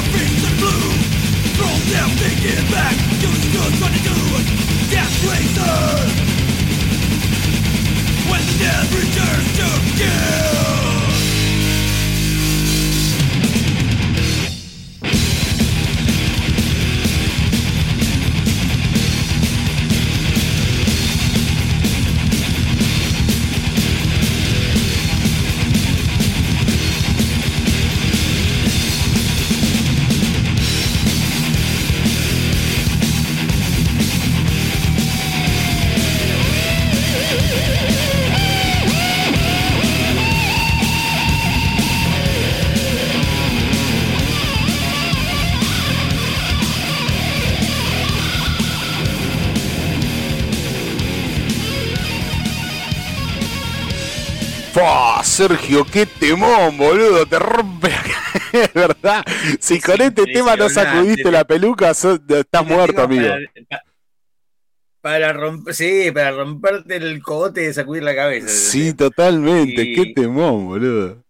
Y bueno, la banda, ya te decía, tuvo un- varios cambios de vocalistas y en este, en este disco, que es el tercer disco de la banda, eh, se hizo cargo de la voz eh, André Rod, justamente el bajista, ¿no? Sí, Y, le da, a mí, a mí realmente me gusta mucho más que en, el anterior, en Limits of Insanity y en el primero Atómica. Me gusta mucho más así con esta voz eh, más, poderosa, ¿viste? Eh, y bueno, después también la banda estaba, digamos, en un momento eh, de plenitud y estaban como para querer comerse el mundo. Y bueno, al final no son tan fáciles las cosas a veces y tampoco le, les o sea, lograron lo que por ahí la cumplir las expectativas que tenían ellos con este disco de, de- de- de- de- de, no sé, salir a girar por el mundo, con él. sí, Y no, no les pasó eso. Si bien es un disco que ha quedado, digamos, como uno de los tantos discos venerados a lo largo del tiempo, como, como uno de los discazos clásicos de Trash, eh, no, no, les, no le rindió a ellos a nivel banda, a nivel personal, como lo, lo que esperaban. Y eso hizo que la banda entrara en un periodo de años de poca actividad, en la cual estaba, eh, quizás sea una especie de decepción que tuvieron con no, no lograr un, un éxito con esto. Y entonces tocaba la banda, decía que bueno, que mm, después de volver con la formación de Disturbing the Noise, sí, eh, se dio la posibilidad de grabar un disco en vivo, ya lo titularon Back and Alive, este disco les interesó una compañía independiente que el cual la lanzó también y eso también le dio un más, más ánimos a la, carrera a la carrera de la banda, que Sí. salieron a tocar con esa formación, sí, tocando bastante activo por Brasil. En el 2005 graban otro demo llamado Atómica 2005, era como una especie de relanzamiento de la banda. Eh, pero bueno, llegan eh, finalmente a recién en el año 2012, finalmente llegan a grabar su cuarto disco. El disco se tituló 4, nada, nada original el nombre, pero bueno. mm, Eh, lo grabó, como te decía, Andrés Rod en la voz, Sí. pero eh, convocan después a un cantante nuevo, eh, micrófono en mano, un frontman para la banda llamado Alex Rangul. Eh, con él salen de la gira de presentación del disco, que fue grabado, como te decía, con Andrés Rod en la voz. Y si tenés ahí a mano, me gustaría escuchar el tema Yakuza de Yakuza. ese disco. De Atómica 4 Yakuza. Ok, ok, ok, lo buscamos, lo buscamos, sí, sí, sí, sí. Tengo una versión en vivo, tengo una versión eh, de estudio. La que quieras, la que quieras. Vamos con la de estudio, vamos con la de estudio, vamos a dar una oportunidad a la versión de estudio, que a mí siempre me gustan más las versiones de estudio entonces. Eh, vamos con Yakuza entonces de Atómica 4. 4, el, el- el nombre para este disco. Yakuza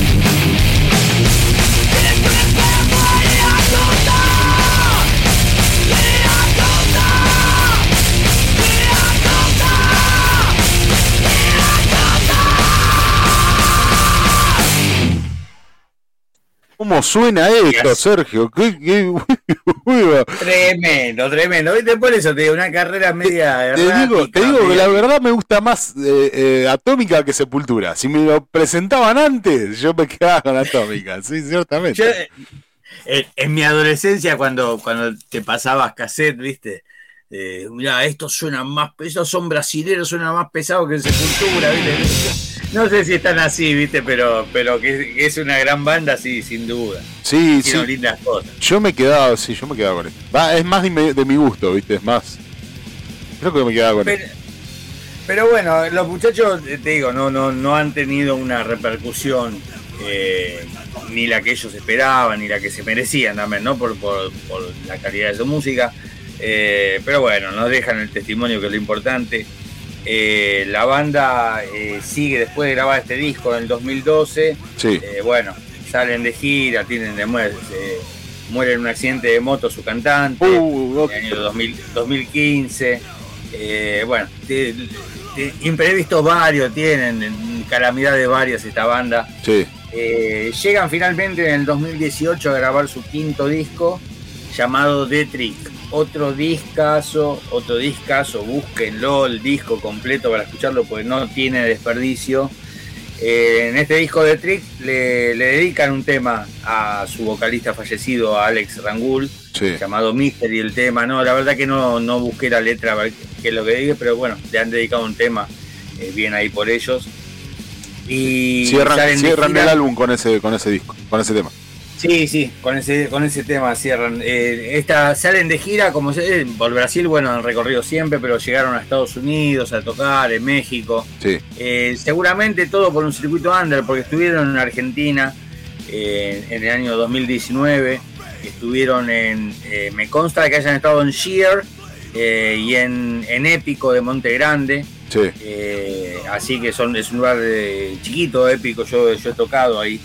Una vez, eh, o sea, era un, como que salieron de gira con las cosas, viste, no, no con mucha promoción, no Claro. con mucha parafernalia, viste, a salir a tocar por donde les pinta. Eh, entradas económicas y bueno, sé que han tocado en otros lugares de- del conurbano bonaerense. En el año 2019 fue No. esto. Eh, presentando este, este gran disco llamado The Trick. La formación que quedó finalmente es un trío Sí. eh, con An- Andrés Rode en el bajo y voz, eh, Marcelo Bozo en, en baterías y Red Bill, no sé por qué Red Bill se pone eso, decir, sos brasilero hermano, ¿por qué te llamás Red Bill? No te la cree nadie. Es porque es más bueno, promocionable. Siempre, siempre el hecho de cantar en inglés, de ponerse apodos en inglés, es todo más, es todo más chic, es más promocionable. es. Sí, se ve que Red Bull no le quiso, no lo quiso oficial y se puso Red Bull, ¿viste? Bueno. Red Bull, Red Bull. La cuestión de que, bueno, esa es la formación que quedó, quedó Ese. establecido un trío, eh, en el cual, bueno, eh, pienso que están activos actualmente, no he buscado información de estos días, qué es lo que están haciendo, eh, pero esperemos que saquen, seguramente ya en la senda que está es en la de, de la buena música, porque ya te digo, el último disco que han sacado, que es de Trick, es un discazo, trash, no, no, no, no, no es nada que te vaya a decir algo que no hayas escuchado, pero hecho como corresponde. Y si querés nos vamos cerrando este informe con, con, con Atómica, los brasileros de Atómica, nos vamos con un tema de, de Trick, ¿qué te parece? Sí, sí, Sergito, decime. Si me gustaría escuchar The Last Samurai. De la Cerramos Samurai. Y cerramos el informe de hoy con los brasileros Atómica, los que eran casi mejores que Sepultura.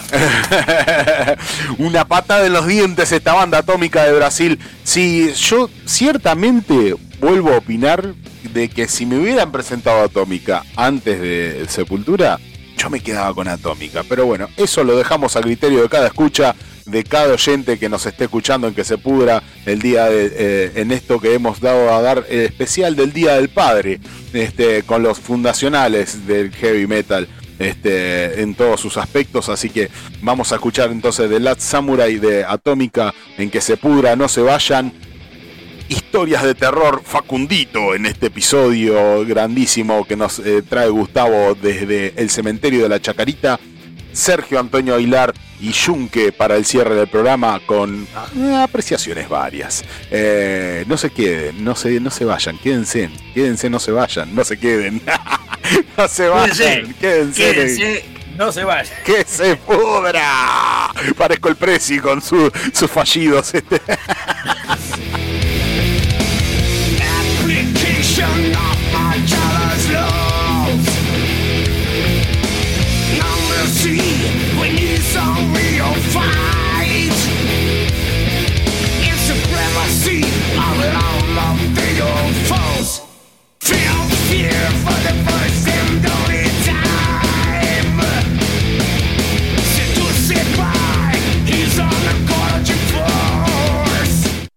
Sergio, Te escucho, Damián. viste la que se mandó el presidente, ¿no? ¿Cuál de todas? No tengo ni idea. Se- En vez de decir la garganta, garganta, Sí, la escuché, la pusieron. se mandó la de garganta profunda. Garganta profunda le mandó. Qué hijo de... Pero este, bueno, no importa, no importa, ese es el tema.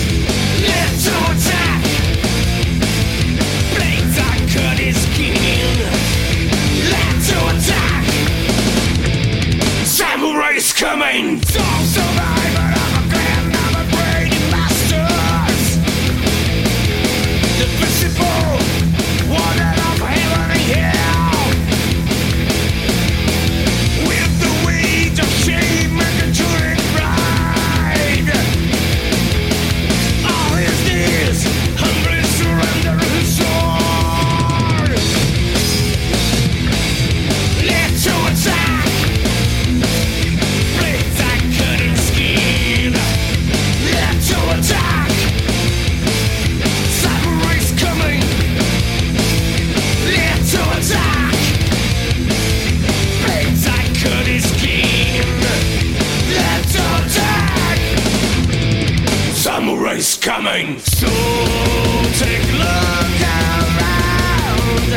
Your mates on the ground. Just to hear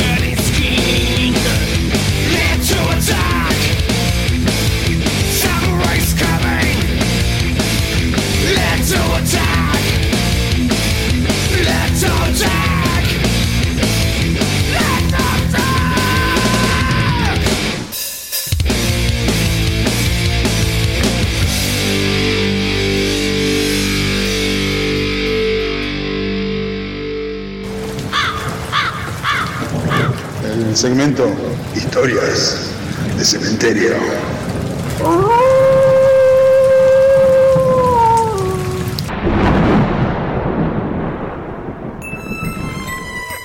Buenas noches, queridos escuchas. Bueno, esta es la historia de un niño, casi bebé, un niño que por causas de la vida no se tendría que haber ido cuando se fue, pero bueno, es así, la vida alguna vez no es justicia y es lo que sucede. Corría más o menos el año 1988 y habían traído el servicio de un nene que tenía un año y medio cuando falleció. Siempre recuerdo a los papás frente al nicho, jugándole al nene con cochecitos de colección, robots, pelotas y esas cosas. Van pasando los años, dos, tres años, y se empieza a correr como rumores en el cementerio, en las galerías, y todos decían, ¿lo viste a Facundito? ¿Lo viste a Facundito? ¿Lo viste a Facundito?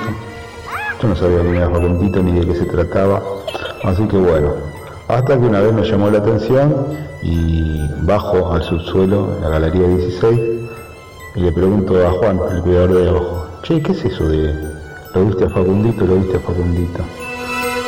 Ah, ¿qué hace Gustavo? Me dice, vení, vení, vení, que te, te cuento. Y bueno, me cuento la historia del nene, la de que había fallecido al año y medio, y nada, este es Facundito. Ah, mira vos, le digo, ¿y qué es eso que lo viste a Facundito, lo viste a Facundito? Mira, Gustavo, me dice Juan, yo no lo vi, pero muchos dicen cuando vienen a trabajar temprano que lo ven a Facundito, que se escucha sus risas, que se escucha que juega. Pero bueno, pasa el tiempo, después de esa vez que me contó Juan, yo fui una semana yendo temprano a trabajar y nunca escuché nada, nunca escuché nada. Así que bueno, pasó el tiempo, lo dejé pasar, hasta casi me olvidé del tema. Día del Padre, se trabaja, se trabajaba muy fuerte en esos días en el cementerio y bueno, nada, llego tipo seis y media, siete de la mañana y voy para abajo de la galería 16. Y entonces escucho unas risas y uno, como que pica una pelota y que anda un coche por ahí, un cochecito de colecciones o que hacen ruido con sirena. Entonces como que me, llama la atención y me vuelve todo lo de Facundito eh, a la cabeza, lo que le había preguntado a Juan eh, dos o tres años atrás. La cosa que no, escuché nada más que esos, esos ruidos y no vi nada, no vi nada. Así que bueno, entonces como sucedió eso, al otro día, ya día del padre, eh, vuelvo temprano, vuelvo bien temprano y nada, veo un nene, no sé si será Facundo o no, eran más o menos 7 de la mañana, veo un nene que estaba descalzo, con, como un calzoncillito blanco y todo en cuerito, como jugando una pelota. Y yo digo, ¿será Facundito? ¿No será Facundito? Y bueno, nada, como que lo saludo, ¿no? Como que se veían tinieblas o algo así, como que lo saludo y como que me saluda y se va corriendo, se va corriendo, se va corriendo como para el lado del nicho donde estaba su cuartito. Y bueno, después me quedó esa imagen de Facundito y después no, no lo volví a ver más, pero sí siempre sentí los ruidos de pelota, los ruidos como del que jugaba. Un día me encuentro a los padres de él y les digo, sin faltarle el respeto, discúlpenme por favor que les cuente esto, pero bueno, son cosas que está sucediendo a alguna gente. Y me dijeron ellos que ellos como que lo sabían, que ya habían venido temprano y como que lo habían visto y cuando tienen ganas como de verlo o de estar con él, vienen muy temprano, muy temprano y dice que algunas veces como que lo ven y otras veces que escuchan los sonidos y bueno, y eso le hacía bien y en ese momento la mamá sacó una foto de Facundito y me muestra la foto y nada, era él, era la misma imagen del mismo nene que yo había visto eh, ahí en la galería 16, era Facundito. Así que bueno, son cosas de creer o reventar.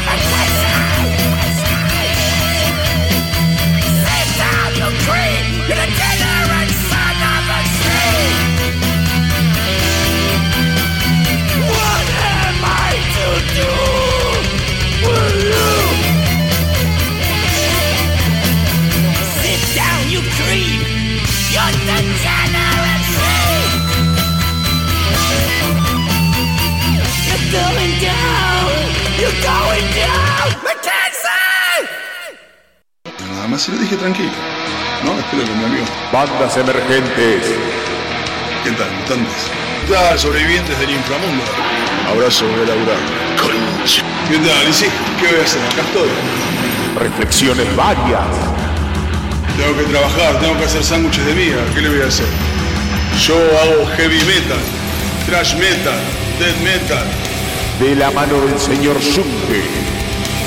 cualquier cosa que diga metal. Tiene que comer sándwiches de miga y los hace Junke. ¿Qué va a hacer? El que se pudra. La vida es así, es injusta. ¿Qué tal? ¿Y sí? ¿Qué voy a hacer? Acá estoy. Death metal. Cualquier cosa que diga metal. No hago música comercial como. Así que acá estoy. Pero la concha de su madre, vez de venir a molestarnos a nosotros, que venimos a apoyar a las bandas que se rompen el orto ensayando y quieren hacer la fecha, me carcome, me carcome la cabeza. Puta que lo parió. Bueno, muy bien, muy bien. Carcome la cabeza. Lo tenemos al señor Junke y a Sergio para este final de cierre del programa. ¿Cómo le va, Junke? Le doy mis saludos para el día de la fecha. Junke, estás Pará, ahí. papá, que estaba llegando. Estaba subiendo los calzones, que salías del baño, boludo.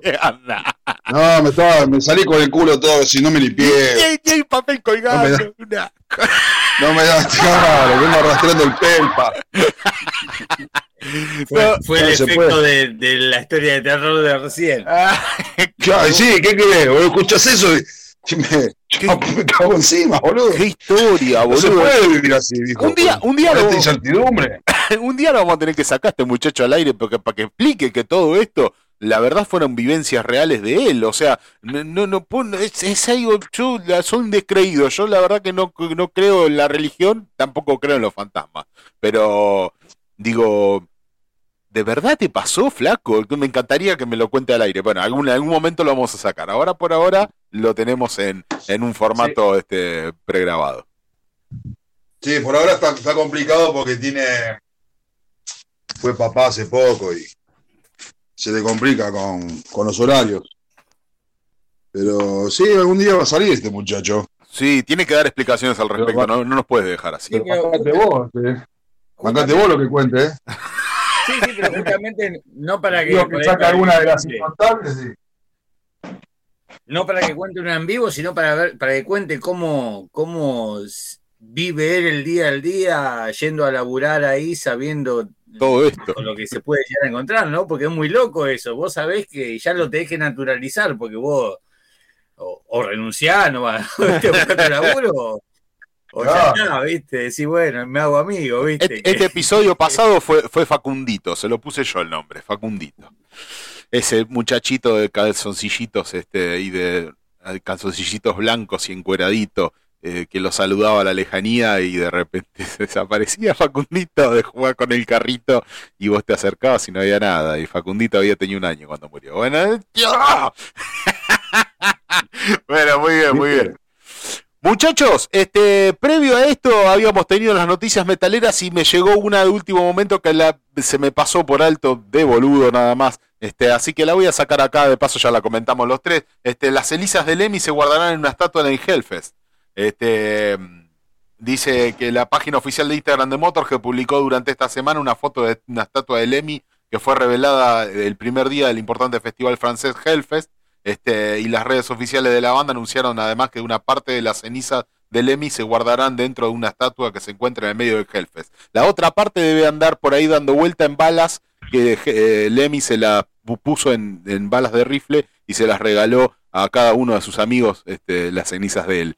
Eh, eso fue lo que dejó en el testamento. Él, él le regaló las cenizas propias de él a, a sus amigos. Sí, sí, sí, él Esto dejó. para, esto para historias del cementerio. Eso ya lo habíamos hablado eh, el año pasado, lo habíamos hablado en las noticias metaleras, que él había puesto este, sus cenizas en balas de rifle y se las obsequió puntualmente a cada uno de sus amigos muy allegados de él eh, con la, la- la bala con las cenizas. Y otra parte, bueno, o, sea, ahora... eh, o sea, estamos hablando de Faso, ¿no? Ah, hablando de Faso. No, no, Sí. no, no, no. Estamos Ah, hablando... no sé de qué tiro, de qué tiro estarás hablando. No, estamos hablando... Los amigos se pegan un palo de tiro. Drogadictos. Las- se, se las cenizas de Killmister. No, no, no, no. No, no. Están, eh, la tienen, sí, amigos. Y se ve que una parte fue a parar ahí. Y se ve que otra parte de las cenizas, no sé si en el- no aclara casi por testamento. Eso fue por testamento puntual de Killmister. Lo dejó expresado eh, para que sea postmortem. Pero ahora hay otra parte de cenizas que, bueno, van a estar este, en el Hellfest con una hermosa estatua enorme, hecha de metal, este, en, el, en el predio del festival. Van a estar la estatua y van a estar las cenizas ahí de Lemmy Kilmister. Así que, bueno, eh, evidentemente Lemmy quiso de que su persona post-mortem eh, fuese convertida a cenizas y distribuidas por el mundo. Un grosso. Perfecto. La verdad que sí, sí, perfecto, perfecto. Este, así Estaban que- todos los detalles. amigos y fanáticos, ambos van a poder tener acceso a parte de, de la, del cuerpo de Killmister en cenizas. En este Sí, caso, creo que le han robado la idea igualmente, debo decirte, tengo un rumor, tengo un rumor incompleto, falta la confirmación. Uf, uf. Pero tengo, tengo entendido que el cantante de Def Leppard dejó indicado que quiere que sus cenizas las, las hagan purpurina y la- las esparzan ¡Purpurina! ¿Y qué hicieron con el brazo? discoteca. Y que las esparza el baterista con el brazo de plástico. No sea malo, la puta madre. Bueno, en el la metal. confirmación, ¿eh? En cualquier momento me llega la noticia, sí. Bueno, vos sabés que yo, hablando de, de Def Leppard, ahora hablando en serio, Sí, yo no sé si es una. Va, calculo que antes estábamos también hablando en serio. sí, Tengo obvio. una, una, una noticia también incompleta, no sé si será verdad, por ahí Sergio sabe, que parece que el batero de Def Leppard era muy amigo de Daniel Scioli. Puta madre. Sí, abrazo partido. Chote los cinco, chote los cinco. No pueden ser tan hijos de Se puta. mareaban, ¿no? No, no puede ser tan malo. Garganta profunda, garganta profunda y garganta. Ay, Dios mío. No, Ese muchacho también. Sí, disminuidos mentales. haciendo cambios el muchacho. Che, y hablando de faltante de brazos, piernas y gargantas y, y de, y de masoquismo y de sexo pervertido, este, las bandas de death metal este, que a- aprovechan toda esa cuestión para mm, mostrarlo en, su- en sus, en sus tapas y en sus discos. Y vos tuviste un encuentro, eh, eh, Junque, lo sé de primera mano, que fuiste un encuentro memorable para una banda que vino para despedirse. ¿Puede ser? Sí, sí. Eh, eh, te expresaste bien, ¿eh? Como volvió para despedirse. Volvió para despedirse. Estamos hablando de Eternal Grave, que tuvo en Pana Rock este, este fin de semana pasado. Ha tenido una gloriosa fecha junto a Cadáver Putrefacto, este, Cadáver Putrefacto presentando su nuevo disco. Y Eternal Grave tocando para los fanáticos, volviendo para despedirse. O por lo menos hasta por ahí. el- lo, lo que, lo que comentan y lo que vamos a tener a continuación después de una un, un breve, una breve reseña acá de Don Junque. Vamos a tener a continuación, y gracias a Junque y a su gran labor y a su gran trabajo, de haber conseguido de primera mano de uno de los integrantes de Eternal Grave, qué situación está Eternal Grave. Si vuelve, si no vuelve, que los fanáticos quieren que vuelvan y ellos están en una cuestión media ahí mm, intrínseca de que si vuelven, que si no vuelven por cuestiones personales y, de poder volver o no y de... este, ya lo vamos a escuchar al audio de propias palabras de uno de los integrantes de Eternal Grave, ¿no, Junque? Sí, señor. Sí, yo creo que no. Bueno, si ellos algún día deciden volver, volverán, ¿viste? Nosotros nos. Siempre lo que estamos al, al margen de las decisiones de las bandas, no tenemos que, que, que de- dejar que ellos decidan y lo que decidan está bien. Nosotros podemos pretender, más después de lo que vimos el sábado, que ahora lo voy a detallar, Sí. eh, que vuelvan. Porque en especial para mí, para mí es la mejor banda de death metal de la Argentina. Tienen tres discos maravillosos, uno mejor que el otro, sobre todo el último. Podemos decir, y en honor, p- perdón, no Junque, soy yo solo. sí, Sí. perdón, eh, eh, No, digo que yo había escuchado seis temas de lo que era el nuevo, el nuevo disco, sí, el futuro, nuevo cuarto disco de Eternal Grave, que quedó trunco.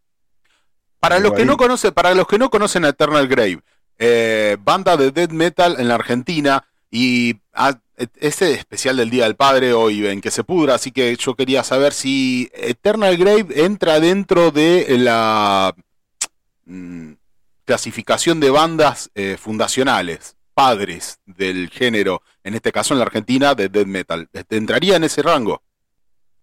Sí, sí, sí, sí, porque. Y de- cuando se separaron ya tenían como 20, creo que son, si no me equivoco, del 94, 95, 93, no me acuerdo, ahora muchos años. Sí. Pero creo que cuando, sí, 20 años tenían cuando sacaron el Antología de la Perversión. Es el último disco que sacaron. Así que tiene que ser, sí, 93, 94. Empezaron. Eh, eh, guiados por el, el aura de Cannibal Corpse en su momento. Claro, sí, sí, la estética, Eh, al menos con es, esa onda, es Cannibal Corpse. Claro, viste. La, la temática. Pero sí, vos te- lo podés guiar por ese lado, pero no, no es que vos decís, viste, un- un choreo o que eran una- una- unos imitadores, vamos a decir. Eran, eran de ese estilo. Hay muchas bandas que son de ese estilo. Pero Aconsejo, sí, sí. aconsejo a quien no haya escuchado Eternal Grave, este, Antología de la Perversión, lo último de 2013 en Spotify está Arquitectura del Horror 2009 y 2005 Obras de una mente enferma. Es lo que al menos hay publicado en Spotify rapidito como para decir, bueno, voy a escuchar Eternal Grave, no lo escuché nunca, estos locos, ¿de qué están hablando? De que fundacionales del death metal en la Argentina, bueno, acá está, acá lo tienen, tienen algo rapidito para escuchar, después en profundidad también hay cosas en las redes, eh, demos y cosas, y en YouTube, y cosas en vivo, eh, que hay publicado por todos lados, pero bueno, rapidito y al alcance de la mano, por lo menos estos tres discos que son una gloria para Eternal Grave, eh, y, bueno, como para que tengan el tanto, Junque, porque por ahí quizás hay gente que no la conoce, ¿viste? Eh, o, o no conoce su historia, o no, vos la conocés de primera mano y sabés, y- pero por ahí apelemos a la gente que no lo conoce, bueno, acá lo tienen a la mano y rapidito. Sí, sí, bueno, discos ya va a ser difícil que consigan porque eh, obras de una mente enferma y arquitectura están descatalogados, ya no sé, no los puedes conseguir en ningún lado. Ajá. Antología quedan algunos que los, los tiene el, el- el que dio la entrevista que va a salir en unos minutos, Sí. pero quedan muy pocos. Y no es porque hicieron 100, ¿eh? Mira que muchos seguidores de Eternal, muchos. Se armó un revuelo interesante con su vuelta por única vez. Y eh, y el que el que vamos a pasar ahora en unos minutos y de- eh, con declaraciones de primera mano es el de, de Eternal Grave, Guitarrista. el guitarrista de Eternal Grave. Él entra, entra enseguida editado arquitectura. sí. Eh, hola, ¿cómo te va? Buenas tardes. ¿Qué pasó ahí? ¿Quién es? si es un saludito para el programa, pasalo nomás, ¿eh? La, la mamá, la mamá de Facundito. ¡Ay, la mamá de Facundito! Pasando cosas raras acá. Me dieron ganas de hacer caca con estas cosas. No, mala. bueno, ok. Pobre Facundito, bueno. Y estábamos hablando entonces este, de Eternal Grave, el, el guitarrista. ¿El guitarrista que está desde el comienzo de la banda es fundacional de la banda o, o entró No, después? no, no, no. No, No, no, entró, entró después, entró después del segundo disco. ok. Eh, está en las presentaciones, no lo graba, pero entra ahí enseguida de que se edita el disco. Y después se queda él, porque después se va Silvio Bilbao, que era el guitarrista de Eternal Grave. Se va y queda solo, solo Diego a cargo de la guitarra y, y se hizo cargo de, de- de sacar adelante también compositivamente lo que es el tercer disco, que es un, es un bombazo, es un discazo. Para mí, ¿no? Yo, siempre- yo cuando hablo, hablo de lo que me parece a mí. Sí, A sí, mí es sí. una banda que me gusta mucho y el último disco aparte tiene un sonido, no sé si habrás escuchado, el Yo te pasé un tema, Damián, no sé si lo escuchaste, tiene un sonido muy, muy bueno. Sí, muy, sí. muy bueno, muy, muy profesional. Sí, sí, sí, sí, sí, sí. Son- Un gran son sonido, tipos- sí. Sí, tiene un gran sonido, sí, la verdad que sí. Mira, son tipos que son muy profesionales en lo que hacen, con todo lo que eso lleva, eh, ser, ser, hacer death metal en Argentina, ¿no? Y tratar de ser lo más profesional y serio posible. Y eso se, si alguno tenía dudas, el sábado se la sacaron todas las dudas.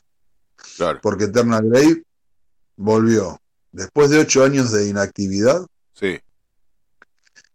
Sil- volvió en formato quinteto con Silvio Bilbao, el guitarrista que se había ido Sí, ya como hace 14, 15, no me acuerdo ahora, pero ya hacía bastante que se había ido él, con solo tres ensayos. Tiraron 13 temas sí. y el decimotercero eh, sin ensayar. Uf, muy atrevido. Y nos fuimos todos con el culo roto porque nos mataron a todos. Fue una cosa Bueno, bueno, entonces ahora vamos, vamos a escuchar entonces audio de, de, de guitarrista de Eternal Grave. Eh, me dijiste el nombre era El señor Diego Cortese. señor Diego Cortés, entonces que muy amablemente nos ha grabado un audio mm, cortito, pero un audio que define muy bien el estado de la banda actual y de lo que va a ser para a futuro. Así que, a ver, vamos a escucharlo, a ver. Muy buenas noches, gente de Que se pudra y toda su audiencia. Los saluda Diego Cortese, guitarrista de Eternal Grave. Eh, aquí procesando un poco todo lo que pasó el fin de la noche del sábado. Eh, volver a reunirnos después de tantos años de una manera casi inesperada. Eh, ¿Qué decir? ¿Qué resumen hacer? Hay tantas cosas, tantas cosas por, por charlar al respecto, pero bueno, en resumidas cuentas, fue una noche, una noche mágica, mágica, como quien diría. Fue una noche de recuerdos, de sorprendidos, contentos de ver tanta gente que tenía ganas de, de volver a escuchar las canciones de Eternal Grave. Em, me gustaría decir que, que esto es una vuelta, pero bueno, la realidad es que no lo es. Fue por una ocasión única, fue por esta oportunidad, así que el que se lo perdió, nunca digas nunca, pero bueno, por el momento no va a haber otra fecha. Eh, para ser claros y sin vueltas, un, un 60% de la banda tenemos ganas de hacer algo y otro 40% no, no tiene eh, intenciones de, de consensuarlo. Hay que entender también el paso de los años, las prioridades de nuestras vidas. eh, y quizás también es entender un poco eso, de que volver no sería volver al ritmo que la banda tenía quizás hace 10 años atrás, porque sería imposible, aunque quisiéramos, sería imposible por una cuestión de familias, de tiempos eh, y físicas incluso, ¿no? Ya somos todos entrados en 40 y cercanos a los 50 algunos, así que no podemos tampoco pretender estar eh, viviendo la vida de un adolescente, lamentablemente. Eh, el show fue muy intenso en todo sentido. Eh, la magia estuvo intacta. no es muy objetivo que lo diga yo, pero la verdad que por momentos parecía que, nunca hubiésemos parado. Y pensar que hace ocho años, de, por lo menos de mi última fecha, porque cuando yo me alejo, Eterna Grey hizo tres fechas más con un reemplazo, hasta que Ariel deci- decidió ponerle un fin. Y también había quedado ese sabor amargo de, que mm, se puede tomar de esta manera también. Fue como, como la despedida que nunca tuvimos también, porque no pudimos despedir la banda. Eh, la separación fue una decisión apresurada y casi sin charlarlo. De hecho, yo me enteré por las redes sociales que la banda se separaba. Y bueno, esto de alguna manera fue como una revancha, poder brindar un show último de despedida, eh, con formación completa, con Silvio que ya nos había dejado allá por el 2010, 2011. Y, y también con el condimento de que lo, lo invitamos a Juan Morelo, quien fuera uno de los primeros guitarristas allá a finales de los 90, y estuvo hasta el 2001 y fue el que grabó los primeros demos y, grabó el primer par de canciones en estudio que fueron Saborea mi carne y Penetrando a Úrsula, que, que se podría decir que fueron la primera edición, la participación en el compilado Nahuel 3, lo que hizo a Eternal de alguna manera llegar de alguna manera más masiva a la gente y, y empezar a ser una banda que, que despertó atención en el público under. Eh, pero bueno, el show eh, sorprendido en todo sentido, Pana Rock nunca, nunca lo vi tan lleno de gente. Había casi 300 personas ahí adentro. Tampoco lo he visto sonar tan bien el lugar. Realmente estuve sorprendido con todo. El sonido, las luces, eh, estuvo todo muy acorde. Y, y bueno, hicimos un setlist dentro de todo, para mi gusto corto, obviamente. Yo quería tocar 10 canciones más, por lo menos, pero tenemos en cuenta que no tuvimos casi ensayo. Así que tuvimos que elegir de alguna manera los temas que eran más fácil recordar, eh, que con más frecuencia tocábamos. Y, y también hay que tener en cuenta que ninguno, salvo Silvio, que está tocando en bandas de hardcore, eh, ninguno de nosotros está activo musicalmente, ninguno está tocando en banda. Así que, sumado a la falta de ensayo como banda, teníamos la falta de ensayo eh, individualmente. Eh, pero la verdad que eso me atrevo a decir, poniéndolo en un balance, que creo que ni se notó. Así que muy contento de haber vuelto a compartir una noche con mis compañeros, con la banda que tanto me dio y bueno, agradecido, agradecido de haber formado parte de esta historia y veremos qué depara el destino. Yo en lo personal me encantaría decirles que, que podría lograr un consenso con el resto de los integrantes y volver a una actividad eh, adecuada dentro de lo que nos podamos mover nosotros, que sería por lo menos una, dos fechas al año, y si algún viajecito se puede concretar se haría, pero eh, como recordaba antes, no, no podríamos estar a la altura de, de, la disposición y la dedicación que le poníamos a la banda hace 10, 12 años atrás, que quizás teníamos dos viajes al interior por mes, y era, era coordinar muchísimos factores y hoy eso está mucho, muy complicado para varios de los integrantes. Así que veremos qué depara el destino. La realidad es que Eternal volvió por una noche y explotó el Pana Rock y todos felices. Así que bueno, muchas gracias por estos minutitos y les mando un saludo a todos, ahí a que se pudra, a toda la audiencia y a todos los seguidores de la tumba. Y al Junque, por supuesto, un fan Eternal de primera hora. Qué grande, Junque, qué laburo, qué, qué, qué, una joyita. Ah, Realmente obtener las declaraciones este, de, de este muchacho ha sido una joyita para, para que se pudra. Y muchas gracias, muchas gracias este, por, por, por darnos ese tiempo.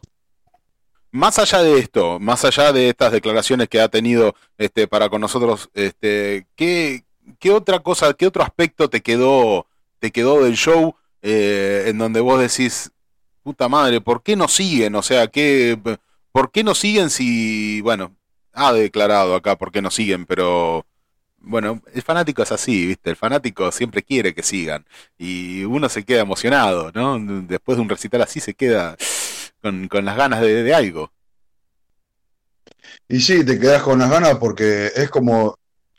Yo ayer cuando me mandó el audio le digo, me sacaste todo lo que yo tenía para decir. ¿Viste? Se cagaba de risa, porque la verdad. Claro. Claro. Me cagó todo el. Porque es, es verdad, vos lo veías ahí y parecía que hace dos meses que viene ensayando todos los días. Claro, Y yo ya sabía que no. Que no iba más. Yo ya sabía cómo venían los ensayos. Y vos lo escuchabas y que decía, pasaban. y vos decías, no, no, no puedo creer que los, estoy, los estoy escuchando y no van a seguir, la puta que lo parió. Lo, lo que pasa que fue totalmente, se nota que dio una explicación totalmente exacta y sincera de la situación y sin ningún tipo de careta y nada. O sea, se lo, yo lo escuchaba hablar recién, ¿no? Y Sí. le creo absolutamente todo con la mayor sinceridad y, y- ¿no? Entonces, así que bueno, es como que el que estuvo, lo que lo haya disfrutado, eh, pero no, no hay posibilidades de que vuelvan, salvo de que les pinte otra, otra, armar otra en otro momento, pero ya, ya está, ya está la historia, ya está hecha. Mira, desde que desde que salió que iban a tocar ahora este 18 de junio, que les vienen llegando invitaciones para festivales en el interior, para ir a tocar a, te digo fácil, 50 lugares. Claro, porque justamente es lo que se suelen hacer muchas muchas bandas cuando vuelven, anuncian un show, pero vos ya sabés que atrás de eso hay otra, otra, van a salir de gira por todos lados. Por decirte algún un ejemplo claro, eh, Malón en su momento y después los violadores en su momento que se le pinchó porque se pelearon. Eh, pero Claro. acá se nota totalmente que, que es totalmente sincero, que, que querían hacerlo eh, de corazón y lo hicieron y, y son claros en lo que dicen, por qué no siguen, ¿viste? Está, está la verdad que, que bueno, totalmente me, me- me enca- me encantó escucharlo, o sea, que hable así como son las cosas, como son, ¿no?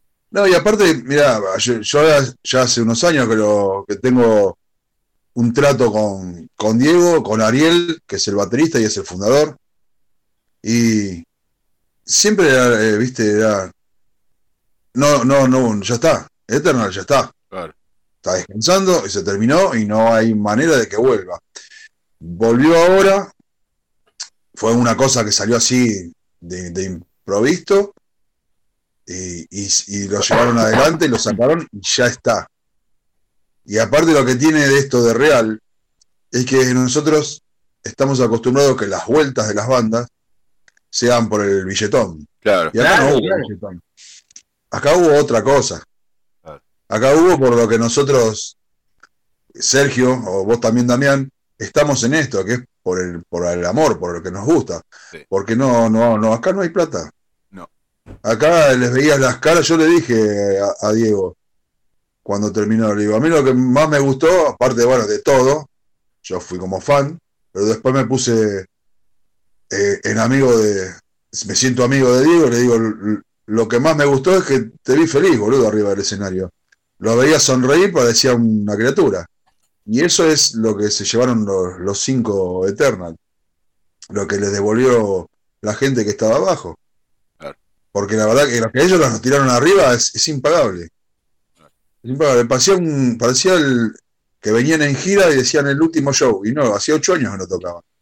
Y sonaron impecables. Impecables. La verdad que no hay nada, no hay, no hay nada que se le pueda decir que, que- que estuvo mal, ¿viste?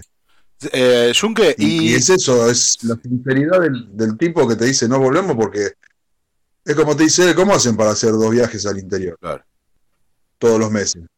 claro, situaciones Si tienen otra vida. Sí, sí, tal cual, tal cual, sí. Es así, a, a mí, a mí me ha pasado a un nivel muchísimo más chico de, de una vez poder cer- cerrar una banda también, que ya, bueno, había terminado su ciclo y, y se terminaba después de con algún sabor amargo y poder cerrarla con, con una cosita más copada, decir, bueno, listo, esto es lo último y chao, nos vamos. Está, y la verdad que está genial. Y así que lo, lo- lo escuchaba hablar y, y me parece que explicó todo de una forma que no dejó lugar a, a ningún tipo de duda, especulación de nada y para sacarse el sombrero, la verdad que sí. Sí, Junque, la, verdad que, la verdad que sí. Junque, y Sí. aparte, aparte de eso tuvimos a Cadáver Putrefacto que presentó disco y que también no dijo que se iba a retirar de la carrera, lo tuvimos acá eh, en una entrevista y no han dicho de que se retiran, simplemente que van a, te- después de este recital van a tener un parate largo eh, por cuestiones de que se les cruza con cuestiones personales también, con, con, eh, laborales y familiares. eh, y van a tener un parate largo. ¿Qué te pareció el show de Cadáver, de Cadáver Putrefacto, que también presentaba disco esa misma noche? Eh, el, el parate de, de cadáveres porque Juan, que es el es el que el, el- el dueño de la pelota, Sí. es el bajista fundador, el ideólogo, el capitán, el aguatero, es todo, eh, se va a vivir a Mendoza. Claro. Entonces, ya acá, por un tiempo largo, Sí, sí. va a haber una inactividad en vivo, seguro. Seguirá la, actividad por ahí grabando, o no, no sé, eso ya ahí no, no lo hablé con Juan. Pero bueno, eh, esperemos que no, porque a mí es una banda también que me gusta mucho. Mira, si te tengo que decir, abrió Grotesque Impalament, Sí, que es una- unos muchachos de la barriga. sí, Después siguió Lesa Humanidad, que son, si no me equivoco, acá de Morón. sí. Y los dos, las dos bandas que tienen su trayectoria ya también, porque Lesa Humanidad creo que tiene como 20 años ya de trayectoria. E- estuvieron a la, a la- a la par de, de las dos bestias que vinieron después. Fue una noche de death metal espectacular. La verdad que todos, como dijo Diego, rarísimo, pero sonó perfecto toda la noche. Y Cadáver, el Cadáver se ve que, porque yo, eso sí sé, que venían ensayando tres veces por semana para sacarlo, claro, porque vos imaginate, querés hacer tu último show, Claro, que suene con todo. que, que salga todo perfecto.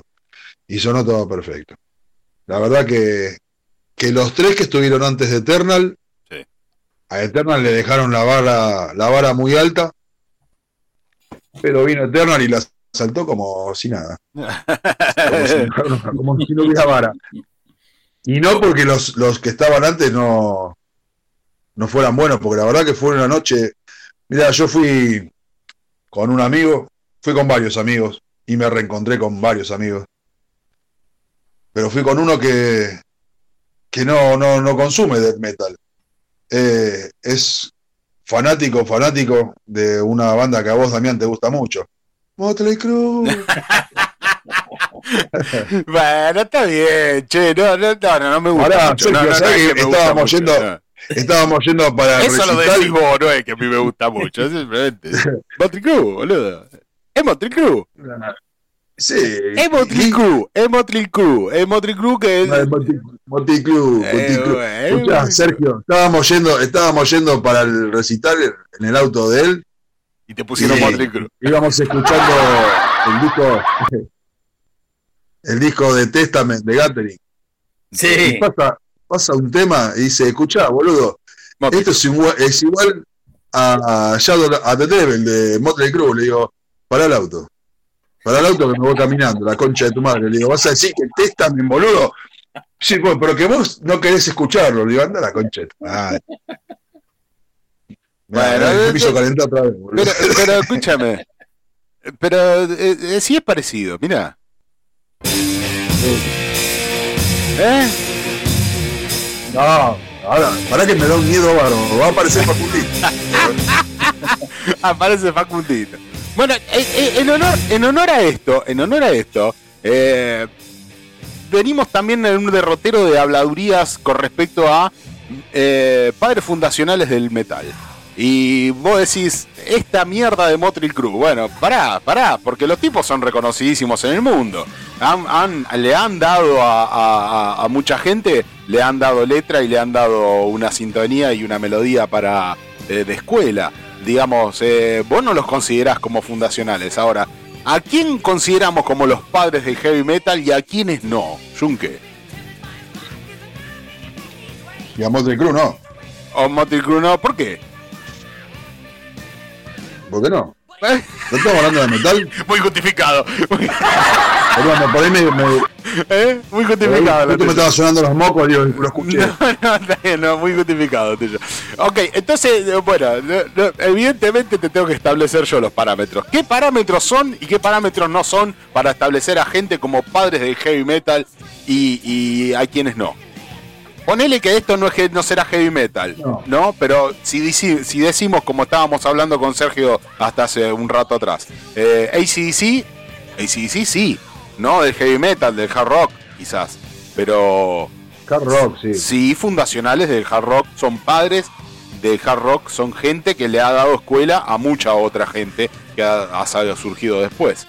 ¿Cuáles son los parámetros? Estableceme los parámetros. ¿Cuáles son? Para decir, este es el padre del heavy, del heavy, este es, este es, este es, este de hard rock, este sí, este no. ¿Por qué? Por esto, por esto, por esto. Estableceme, estableceme, eh, fundamentámelo. A ver, querido. Bueno, te pusiste nervioso. Y porque me, me pongo nervioso porque vos, vos, vos- tocamos Motley Crue, ay, Motley Crue, ay. No me la toques a Disney que se despeina, ay. Quedó se me, se me sale el batido, negro. No, escuchame una cosa, porque vos, vos no te me lo toquen a Nicky Six que se le corre el rush. Dale. porque vos te enojás mucho, boludo, pero después no me fundamentás nada, amigo. Fundamentame, fundamentame. Bueno, primero que del heavy metal, obviamente nos tenemos que remontar a, a los primeros que han salido, Sí, que ha sido un Black Sabbath. Podemos incluir entre hard rock y heavy metal también a Diamond Head. Eh, Deep Purple con su disco In Rock ha ayudado en, un, eh, eh, en la creación también de un sonido, porque es un sonido sucio. No es heavy metal, pero guarda, que tiene, es, es el disco más sucio y agresivo, diría yo, de Deep Purple. Después está Judas Priest, que vino en el año 74, si no me equivoco, a ayudar a, a, a- ¿cómo es? Con las raíces del heavy metal, dando una mano también a todo lo que venía haciendo ya Black Sabbath. sí. Motley Crue es una. Buscando las palabras. Mira, te estoy poniendo, Ando con un poquito de tos, viste, discúlpenme. te estoy poniendo. I am Evil para que no te pongas nervioso. Motley Crue ya es. vino a ser una, una deformación del hard rock Sí, eh, y heavy metal no, aunque es bueno, este, este temita que estabas pasando, sí. sí, vos decís, ay, mira, este, vos lo, lo querés vender a Motley Crue como heavy metal, Ah. como Out at Devil, ay, qué- Oh, Bueno, claro, escuchame todo el disco y se te cae la chabomba. ok, ok, ok. bueno, muy bien, muy bien.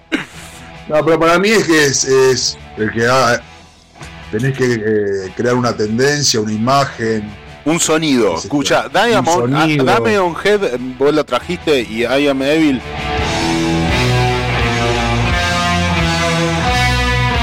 Ahí está, si escuchamos.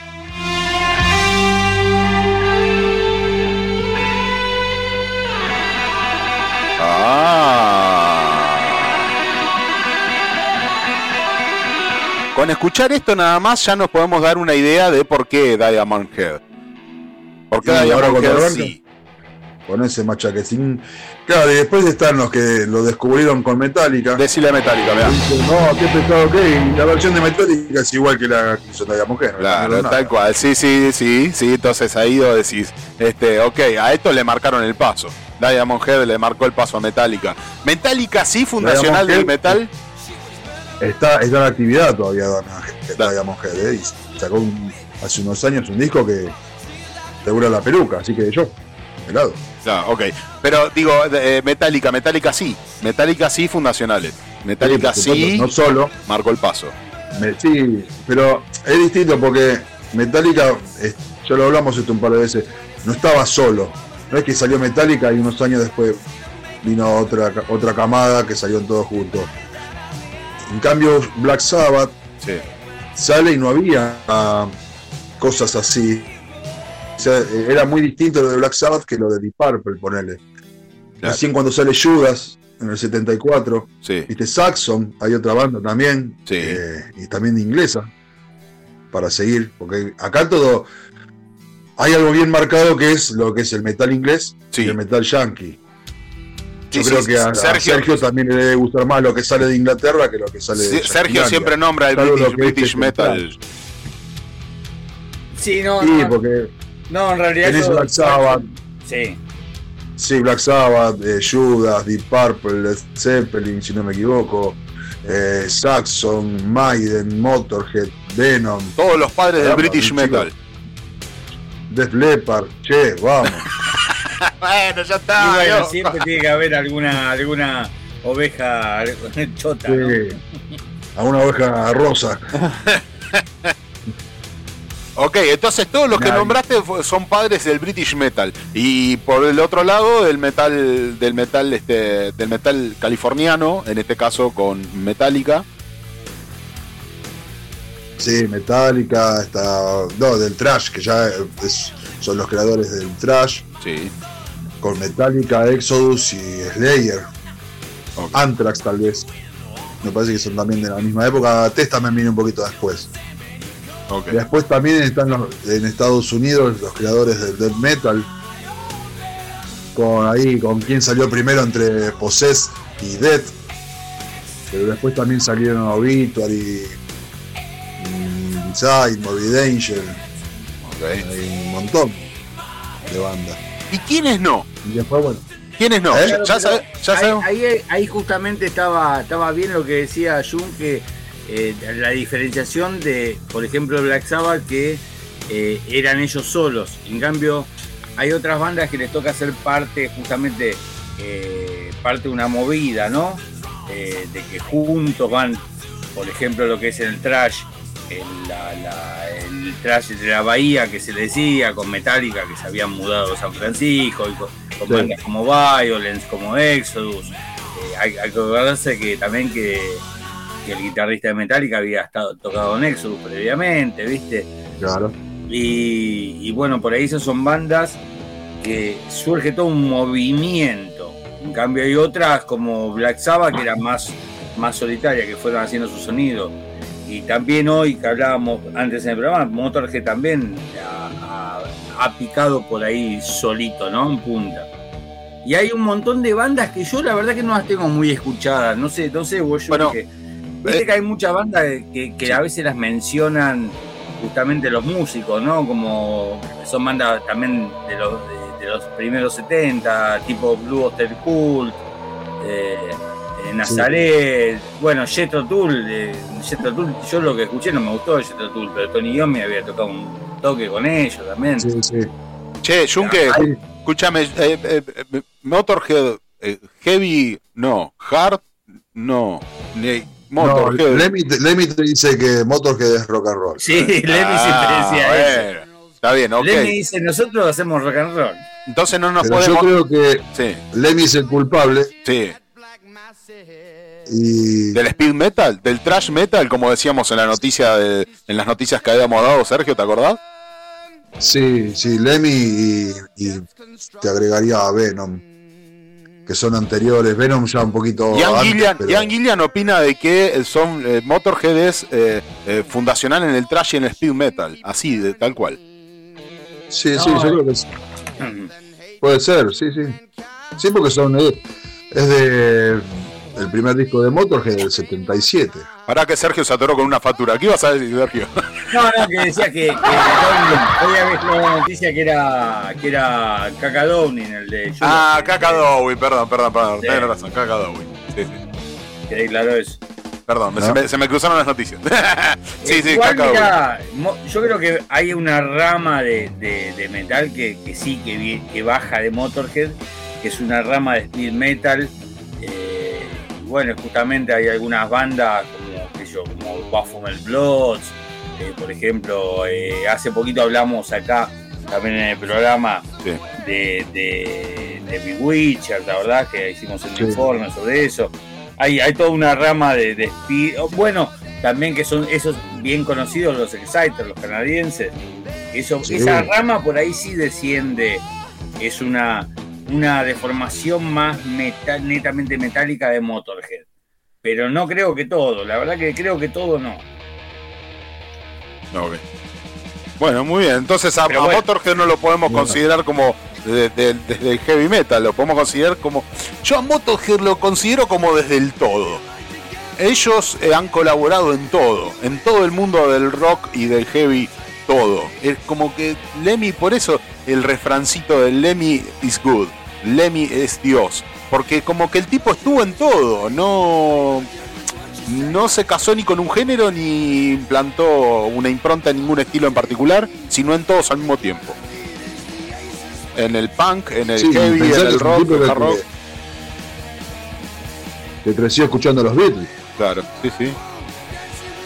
Sí, Motorhead tiene un sonido muy La particular. verdad que las Beatles- Qué vida la de Lemmy, ¿eh? Sí, sí, qué vida, qué vida, qué. Sí. Bueno, este tema, este tema, ¿cómo, cómo lo catalogas este tema? Ah, sí, una, sí, no.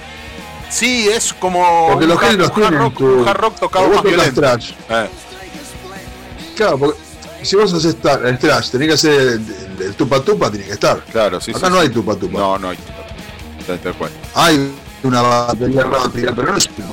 Bueno, es lo que la, explicaba. la guitarra no va machacando riff a 58.000 kilómetros por hora. Es lo que explicaba en un breve video, en un breve Pero- video que viene un periodista y le dice, Lemmy, ¿cómo fue que conseguiste ese sonido tan particular? Dice, bueno, mirá, le dice. Y el video es muy cortito ¿eh? y muy conciso. Lemmy le dice, mira, yo toco el bajo, lo toco como si tocara una guitarra.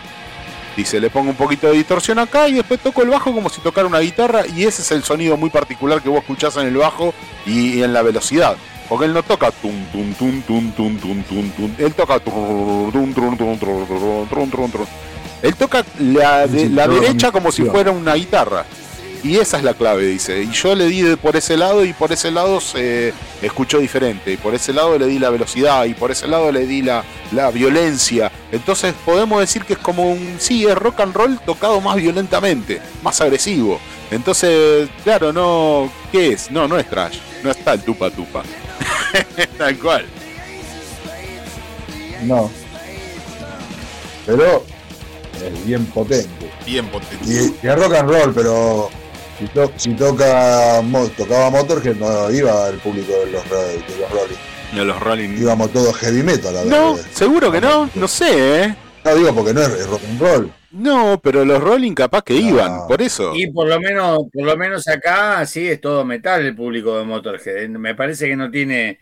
Yo no recuerdo, por ejemplo, de haber visto en show de Motorhead, o sea, gente que diga más con una impronta de rock. Yo sí he visto, en- en- No. en- yo sí he visto, yo sí he visto en recitales de la renga gente, mucha gente amante de Motorhead. ¿Qué viste vos, Damián? A ver, a ver, ¿qué vas a decir? ¿Lo viste a Nail en un show de Motorhead? No, pero he estado, por ejemplo, en recitales de la renga, eh, previo al, previo a la tocada de, de la banda, este pasan música y han pasado temas de Motorhead y un montón de gente haciendo poco con sonando el tema de Motorhead en la previa mientras se está acomodando la gente. O sea, muchos amantes de Motorhead en un, en un recital de la renga. Una banda de acá, nacional, rock and roll. Ok. Y mucha gente amante de Motorhead. O sea que el tipo salpicó a todos los géneros. Salpicó a todos los oídos. De mucha gente, de muchos estilos. Eso, eso es lo que quería. No, o sea que la renga salpicó, la renga salpicó o- otro estilo. No, no, no. No es solo que Motorhead. Sí, la renga tiene muchos seguidores de. de- Sí, de- pero de ellos metal. influenciados también por Motorhead y muchas bandas de metal también. ¿No? Bueno, Bueno, a vos te parece que no, pero yo, al menos dentro del público, sí. Yo un montón de gente conozco que, que le gusta la renga en cierto punto y en cierto punto también le gusta Metallica, le gusta Motorhead y le- ciertas bandas de metal, por ahí no muy extremas, pero de trash o de metal más, más. Iron Maiden. Sí, no, me parece que está por, el so- por sobre todo. A, a, a mí, a mí humilde entender. Eh, Junque, ¿qué, qué, a- qué entonces, qué banda dejamos afuera? ¿Qué bandas muy reconocidas o, o artistas muy reconocidos dejamos afuera como padre del metal? Ya detallamos quiénes sí y ahora des- detallame quiénes no. Motley Crue. Oh, dale Triclub. ¿Quién más? ¿Quién más? Despachate, despachate con un glosario de bandas que vos decís, este no, aunque a ustedes les parezca que sí, este no, este tampoco, este tampoco. Es... Guarda con Eh. decir Ki porque te meten en un juicio. No, no, no. Se nos viene el No, juicio. Sí, sí. ¿Eh? Kings Incitance Service. ¿Viste? Le decían que quería decir eso, ¿viste? Reyes en servicio de Satán. Eh, Lo de Satán tiene el menos, boludo. Lo único que tienen de Satán es que la S es del mismo signo del dólar. Estos hijos de puta. Pero bueno, sí, son, ellos son fundacionales, pero no del heavy metal. Son una buena, muy buena banda de hard rock. Ah, ok, ok, ok. Y es- e- e importante, por supuesto. Hace, hasta que se separaron hace como 20 años, ¿no? Sí, hace, como, música. hace como 20 años que se están separando esa gente. Ok, ok. Ah, parecen los, los chalchaleros, ¿no? Eran los, los guaguancó, que hicieron una gira que se re- retiraron y tuvieron 10 años dando gira. Sí, yo tengo Este la suerte de que de- te- tengo la suerte de nunca haber sido ni cerca fan de Kiss, pues entonces no me, no me duele escuchar esas declaraciones cuando los chabones dijeron hace mil años, no, ¿para qué vamos a sacar un nuevo disco si la gente quiere escuchar? Sí, escuchás siempre lo mismo. Claro. Y loco, ¿y dónde está la impronta del músico? Que tenés un, todos los estudios que vos quieras para Claro. las horas que vos quieras, todo el día para grabar, para tocar. Para y- dar algo nuevo. claro. Y, viste, si de esta gente no, no se puede creer, ¿no? Ahora, Bueno, pero vos, vos fijate, Sí. no, quiero, no quiero ser malo, pero fueron unos precursores. Porque, eh, y sí, System of a Down se vuelve a juntar y hicieron 78.000 giras. ¿Y qué sacaron? Nada. Se separaron, se volvieron a juntar. Hicieron 5.000 giras y no sacaron ningún disco. Ah, ni me había Eh, que ni me había enterado. Sí, no, yo tampoco. El cuarteto, el cuarteto este de San Francisco, que siempre tiene problemas con los bajistas.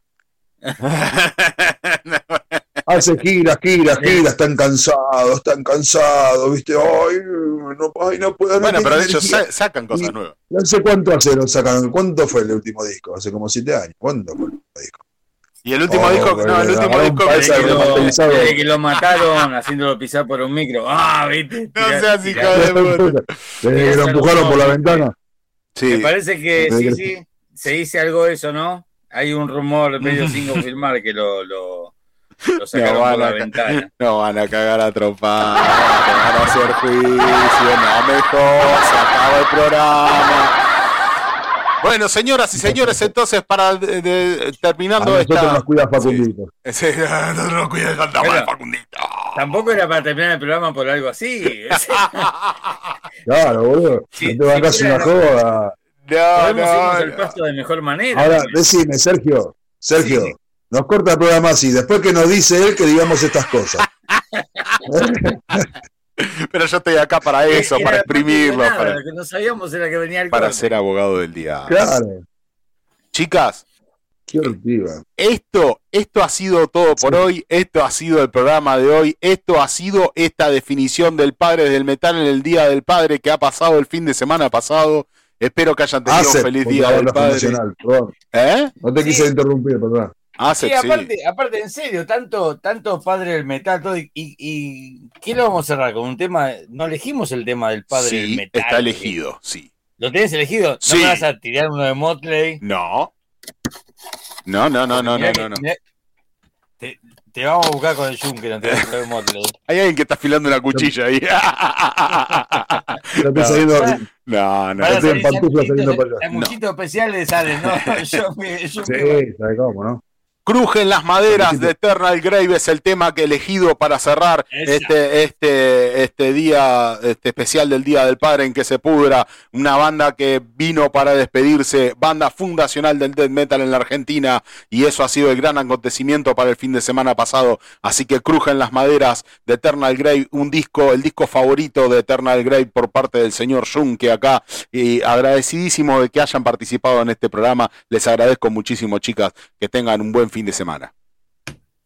Gracias, chicos. Nos vemos la semana que viene. Nos vemos. Aguante heavy metal. Aguante que se pudra, no se olviden de seguirnos en las redes sociales, en Facebook, en Instagram, a Junque también, Junque-666 y que se pudra. Hasta el miércoles que viene a las 21 como siempre.